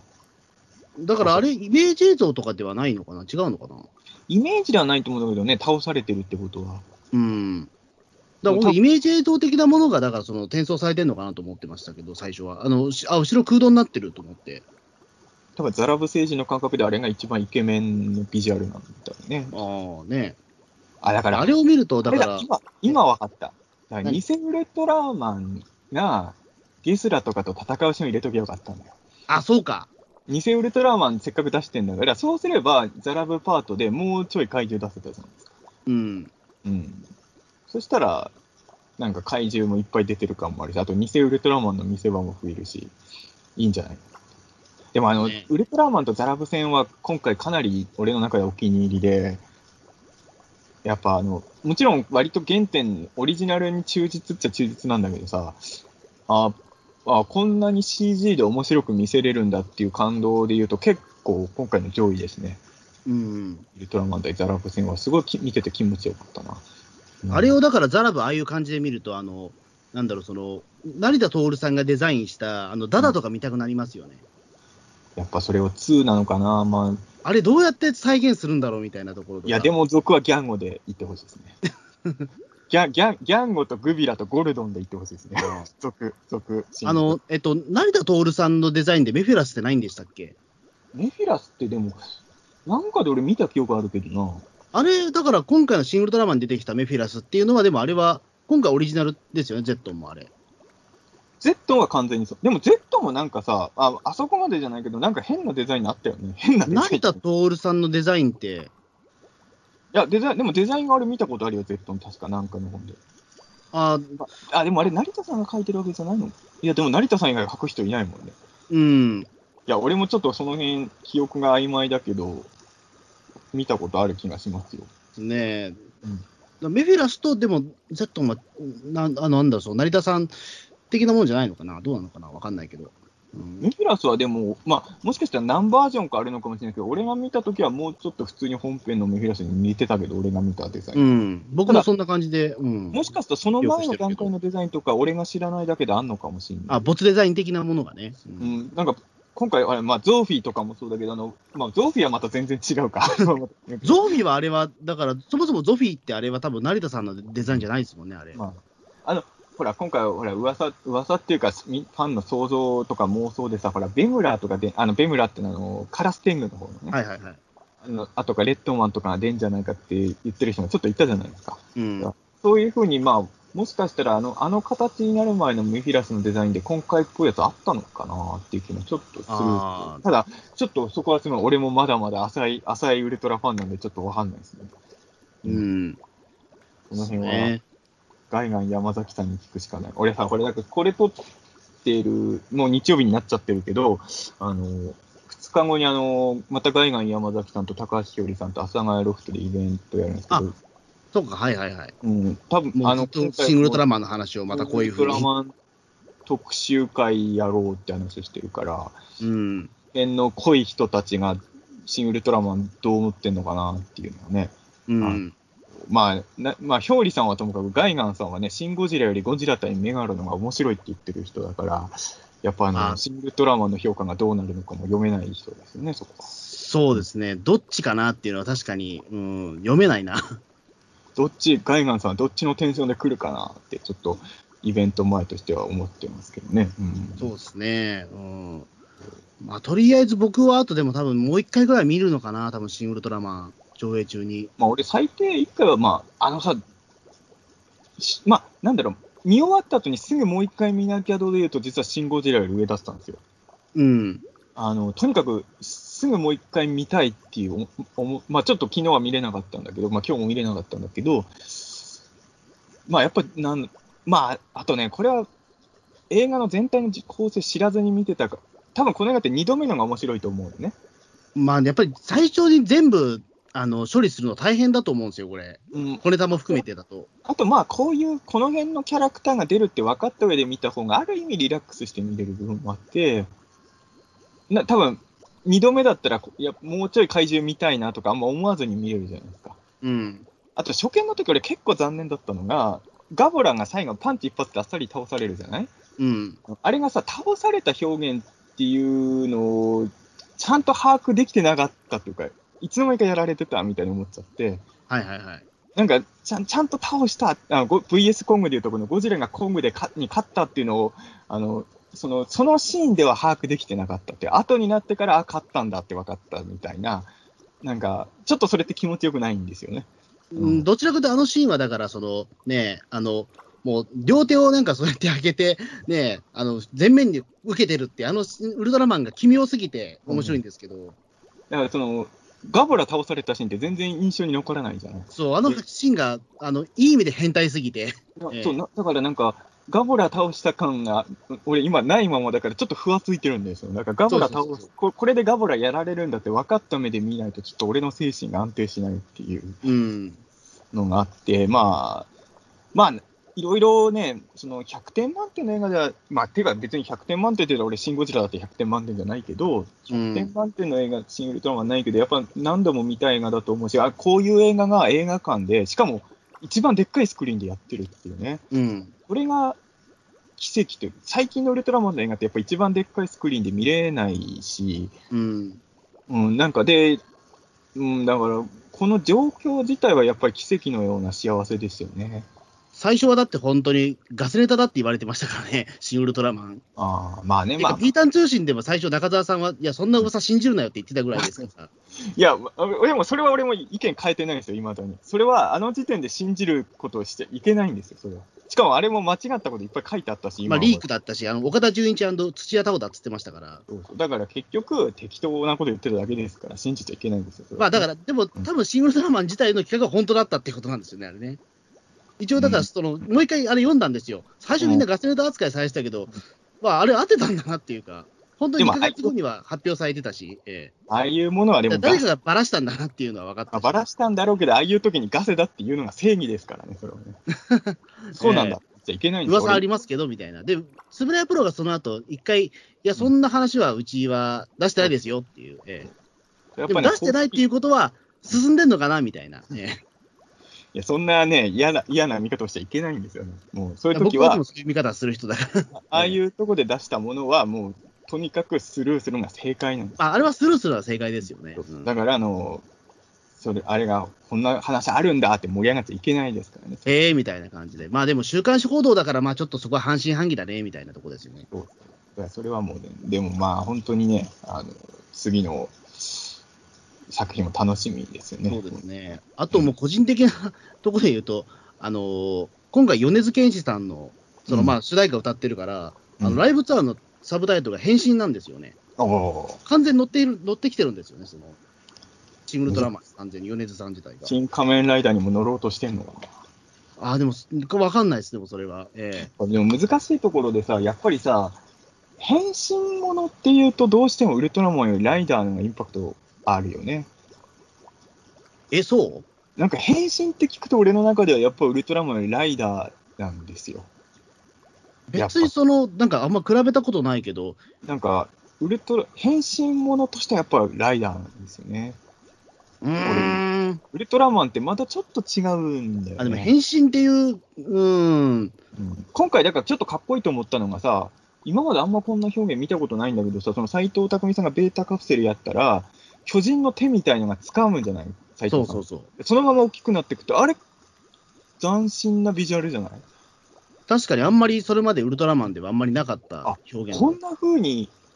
変身するんだ、みたいな。その、だからオリジナルのウルトラマンでも変身する瞬間ってなんだか分かんないですもんね。まあ、なんかうにょうにょしたやつでね。そう、だからそのプロセスが分かってるのは、まあ、えっ、ー、と、ウルトラセブンは分かってるけど。うん。そうね。ワンは分からないんですもんね。そうね。だから、ちょっとあの、あの辺のビジュアルは確かに面白い。で、最後にだから、その、いわゆるぐんぐんカットってやつが、最後に出てくるのが、うん。うん、やっぱ外さないなと思いましたけど。やっぱりやらないわけにはいかん。ややらないわけにはいかないんだっていうね。なんだかんだ言って、あのー、まあ、今回、樋口さんと安野さんのパワーバランスがどんな感じかは知らないけれど、やっぱりあのコンビっていうのは、その外さないとこは外さないっていうか、シン・ゴジラとかもいろいろ新しいことやってたかもしれないけど、やっぱりちゃんとゴジラのテーマで上陸させなきゃだめだとかね、それあるわけじゃないですか。うん。この辺はやっぱり、ツボは絶対外さないっていう、一番盛り上げるところでは、あの、イクベマーチで作戦をやるみたいな、ね、そういう、やっぱり、ぐんぐんカットはやっぱりどっかでは出さなきゃいけないと思ってたんですよね、きっと。そうですね。で、しかもだってそれがだってその、突破口の一つになってるわけですから、あれが結構大事な要素なんだなっていう、しかも2連続でっていうのが。確かに、今までなかったからね、それはね。そう、あれがだから、あの、ぐんぐんカットってすごい意味がある表現だったんだっていうのが。えー、ウルトラマンに変身した後もベータカプセルを持ってるってことにびっくりしましたね。そうですよね、確かに。あ、でもまあ、あれはだからゴモラオマージュですよね、だから。そうだね。あれ、体のどっかについてるってことだもんね、あれね。そう、いまだにあのゴモラの回、なんでベータカプセル落としたかよくわかんないんだけど。うん、まあ、ゴモラの回はわかんないことだらけですけどね。まあ、全体的にね。それを言ったら、いっぱい疑問点がつきまくる回。そう、実はどっかに持ってるっていう、えー、うん。どっかにくっついてんだよね、あのベータカプセルってね。うん。どう我々のだって感覚、どういう感じなんだろう、ああいうのって。ね、ちょっとよくわかんないですけど、やっぱウルトラマンは不思議なキャラクターです。疑問ですね、本当に。うん、でも俺、俺的には本当に、なんだろう、今回の光の星の描き方とかもすごい好きなんで、まあね、こういうの嫌いっていう人もいるのかもしれないけど、俺は、この光の星の続きを見たいというか、うん。そうですね、まあね。もうね、本当に未知との遭遇みたいでいいですよ、こういう宇宙人としてのウルトラマンは。あの、ね、最近ね、俺、ちょっと仕事のこともあって、あの、ちょっと初代もずっと見なきゃいけない仕事をしてたんですけど、まあちょっとそのことは、すごい仕事ですね、それもね。いずれピータン通信で話すことになると思うんですけど、うん、で、あの、やっぱりさ、あの初代マンはさ、まあ、これ言い悪いじゃないんだけど、今の初代マンってマントとかつけるじゃないですか。うん。でもやっぱりあの、一作目のウルトラマン見てると、どう考えてもマントつけるキャラじゃないんですよね。うん。で、やっぱりその、今のウルトラマンと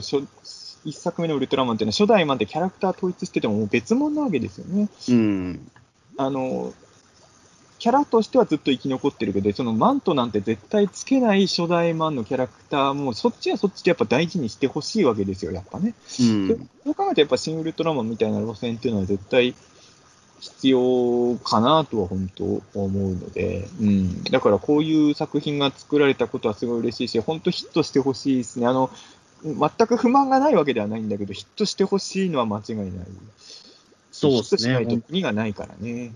うん、ん、本当にだからヒットしてほしいし、だからロングランになってほしいですよね。うんと、うん、頼むから、なんかね、シン・ゴジラの時みたいに、やっぱりすごい、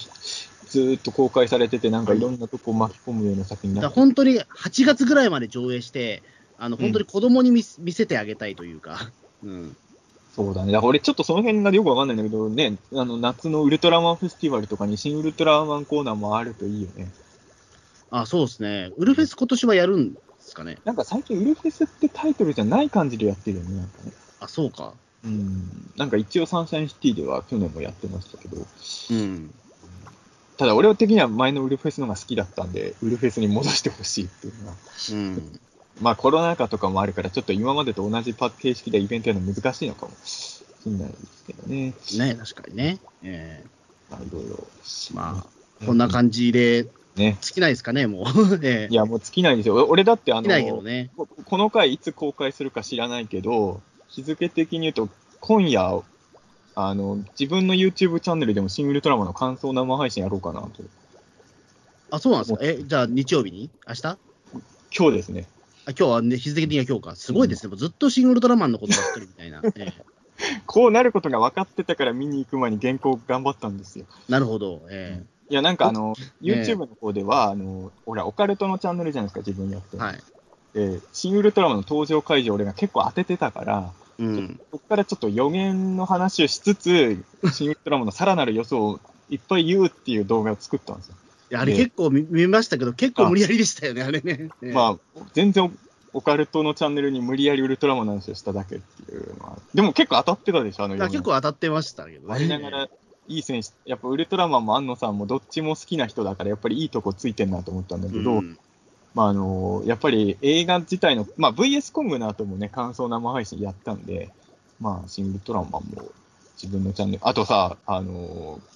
昨日、だから、コズミックのが先に来たんで、今日ピーターン撮ったんですけど、実は昨日の夜、飯塚さんからもシン・ウルトラマンの話感想やりましたって来てて。じゃあもうこれはじゃあ、大宇宙の王者、久々の更新が。でも大宇宙の王者はゴジラ VS コムの感想会撮ったのにまだアップしてないか じゃあ、これはじゃあ、新ウルトラマンの方は、じゃあ、多分来年ですね、じゃあ。えー、今回はじゃあ、新ゴ、あの、まあ、ね、ゴングの方やるんでしょうけど。とっても公開来年になんじゃないかっていう気はするなと思いますけど。いや、一応、穂積君の方が先にウルトラマンの、新ウルトラマンの感想をやる、やりましょうってラインが、えー、7、8時間前に穂積君から来てたんで、まあ、今夜は撮ってって感じですね。なるほど。えーまあやっぱり、でもこれはね、みんなで感想語り合いたくなるし、これは語りがいがあるので、うん、本当にコロナ禍でみんなに会えないのが本当に残念で。いや、マジでウルトラマンファンみんなで集まって、ああだこうだ言うための映画だもん、これは。いや、本当そうなんですよね、これ。そうどうなのよ、あの Z は、ね、肯定派と否定派に分かれていたりとかするのは、この、やっぱあのゾーフィーが嫌な人もいるでしょ、きっと世の中にはね。うん、ゾーフィー殺すって言ってる人もいるでしょうし。そんなやついるの？ちょ、ピリピリ君？いや、わかんないし、いや、なんか勝手に今想像しただけだけど。えー、ピリピリ君多分中にはいると思うんですよ、本気でね、そこまで言ってる人。えー、俺ちょっと今、ピリピリ君心配なのがさ、何日前だっけ？最近連絡取ってるピリピリ君。時々、ええー、あと、なんかさ、4、5日前にピリピリ君から写真送られてきてさ、なんか、ギャバンを見ましたみたいなの来たの。ああ、なんか来ましたけどね。なんか、空、空飛ぶギャバンの写真を撮ったみたいな LINE が来て、え？って思って、大丈夫かと思って、心配になってましたね。どうなんですかね、ええー、マジ、ギャバンを見たとか言い出す、いや、今、今はシングルトラマンだろうと思いましたけど、言うなら。今、ギャバンを見たってさ、さすがピリピリ君らしいっていいですけどね。そうですね。えー、でもまあそうかゾゾゾ、ゾフィー大好きな人からしたら、やっぱり、ゾーフィーは複雑な人も言っても別人ですからね、ゾーフィーは、ね、まあ、別人だし、えー、ゾーフィーはね。うん。うん、まあ、ウルトラマンだってウルトラマンとは別人ですからね。そうですね。うん、あの、だから、えっと、今回の主題歌の米津さんのあれが M78、M87 だから、うん、あれはゾフィーの心ゾーフィーの心境を歌ってんじゃないかっていう説もありますけどね。えー、どんな歌詞だったっけ？パンフレット、まあ、それは後で調べていただいて。パンフレットに歌詞は載ってないのか。うん。載ってるよ、歌詞パンフレット。あ、歌詞載ってるか。ええ、全然ゾーフィーの心境っぽくないけどな。っていう説もあるけど、わかんないですね、それは。うん。どっちかっていうと、マンの心、心境っぽい。うん、僕もどちらかというとマンだなと思うんですよね。全然ゾーフィーっぽくない。でも確かにゾーフィーっぽさもちょっと、その、なんだろう、その、迎えに来たゾーフィーの方の感覚にもちょっとあるのか？みたいな。最後の最後のゾーフィーなのかな、これ。うん。まあ、痛みの種ただ一人であれっていうのは、ど。っちだ？でもゾフィーっぽいなというか。Z も仕向けた後にこんな歌歌われても腹立つだけですけど、まあでもそこであれですよね。だから僕はでも今回ゾーフィーの心理は結構分かってて、だからそこまで、だからもう、え、なんでお前そこまでやってんのってい。うところで、お前もバカだなってい。うところで、先に来たわけじゃない。ですか。なんかダラブ星人もなんかそれっぽい。こと言ってたけどさ、もう本当になんか地球人が、まあ別に何も害なくてもゴキブリとか殺すじゃないですか。うん。それと一緒だもんね。多分ゾーフィーからしたら、なんでそんなちっちゃい虫のために命張ってんだみたいな感じなんだよね、本当にね。そう、だからやっぱり最後に助けに来たというか、ね、感じだったし。うん、だからそれでやっぱりね、命は2つ持ってきてないっていうところが、いいなって思いました。あ、でも俺、この命その命の話で言うと、やっぱりバルタン出してほしかったね。これ、バルタンは本当にね、出ないんだって落胆してる人いますよね、やっぱり。やっぱりさ、まあ、ここ最近バルタン使うのがなかなかきっと難しいんでしょうけど、詳しいこと何も知らないですけど、ただ、その、シングルトラマで解禁になるのかなってちょっと思いましたよね、そういう、うん。ここで解禁にならないとなると、もうバルタン出し時が難しいよね。ねまあ、そう、まあ、まあ、わかんないです。その、その次の続シングウルトラマンでね。続シングウルトラマンギャンゴ編ですから。いや、まあ、わかんないですね。そこどうなんだろう。2時間オールギャンゴですから。まあ、飯島監督も亡くな、今年亡くなっちゃいましたから、うん。はい。多分次じゃないですかね。バルタン星人はやっぱり扱いにくいと思いますよ、今はね、そういう意味で、ね。うん。うん、まあ、でも、まあ難しいところで、その、やっぱウルトラマンって本当いろんな話があるから、新ウルトラマンを見ることによって、改めて多分自分はウルトラマンはこういう話が好きだったんだなとか、あ、これも確かに好きだったけど、あっちのノリも好きだったんだなとか、そういうことをいろいろ気づかさせてくれる体験ではありましたね、これそうですね。だから本当に、あの、僕らがその持ってたウルトラマンのイメージっていうのが、あの、改めて振り返るきっかけになったというか、多分これはマニアの人じゃなくても同じだと思うんですよね。自分の中のウルトラマンってこういう感じだったなっていうのが、ちょっとなんか、あるのかなっていうか、うん、その今回、そのパンフレットを見たら、やっぱりみんなそれを言ってるじゃないですか。うん、小さい頃見てたウルトラマンってこういうイメージだったなとか。うん、俺、なんか一般層に響いてほしいね、本当にね。うん、やっぱりウルトラマンを知らない日本人って、まあいない、まあ、ほぼいないはずですから、うん、その映画館来る人で。まあ、その理論で言うと、ウルトラマン、ゴジラ、仮面ライダー、全部当てられるコンテンツのはずなんですけどね。うん、だそれはだから本当に薄くても、やっぱりイメージっていうものはやっぱりあるはずだから、うん、それに訴えかける何かがあると思うんですけどね。うん、本当にちょっと、まあ、シン・ゴジラの時も正直、初見の時はこんなに一般層に受ける映画になると思ってなかったんで、シン・ウルトラマンも今のところ、もう正直この映画が今の時点では世間的にどう評価されてるか全く読めないけど、とにかく受け入れられてほしいなと。そう、ね、それだけですな。それに尽きるというね。うんその助けにはピーターン通信は全くならないですけれど、新ウルトラマンの応援は。いや、これを聞いてでももしかしたら、2人ぐらいは見に行くかもしれないからね、見に行く気なかった人、そうですね。2人行けばね。いや、2人行けばもう、十分ってことはないけど。大きなプラスでしょう。ね、我々2人がただだべってるだけで、2人も観客を増やせたらね。ねそうですよ。そうですよ。新ウルトラマンパワード見れるまでちょっと頑張ってほしいですね。何十年かかるんだ、それ。ね、新ウルトラマンパワード版ネロンガンが出てくる。それは、それはあれですね。大宇宙の王者でやってくださいな。えーまあ、そんな感じで、じゃあ、今回終わりですかね。はい。はい、今、なんか音が一斉止めれましたね。あ、一瞬と途切れちゃったみたいなんですけど、ええー、はい。あの、さっきのピコンピコンってカラータイマーみたいな音は、あのー、回に入るんですか？あ、わかんないです。今、今ちょっと、あの、あの僕のウイルスバスターがアップデートされたっていう情報が来て、多分それで一瞬途切れちゃった感じ。それで止まったの俺、完全にカラータイマーの音かと思ったから、あれを入れて終わりたいですね、この。いやいや、でもシングルトラマンだからカラータイマーないから、俺の体が緑色になってると思います、多分今。いやいや、もう、もう、ピコンピコンですよ。まあ確かにシングルトラマンカラータイマーないんですけど。緑色な、緑色になっちゃうんで、えー、なくなると。じゃあ、ということでね。はい。久々のピーターン通信でした。はい。ありがとうございました。ありがとうございました。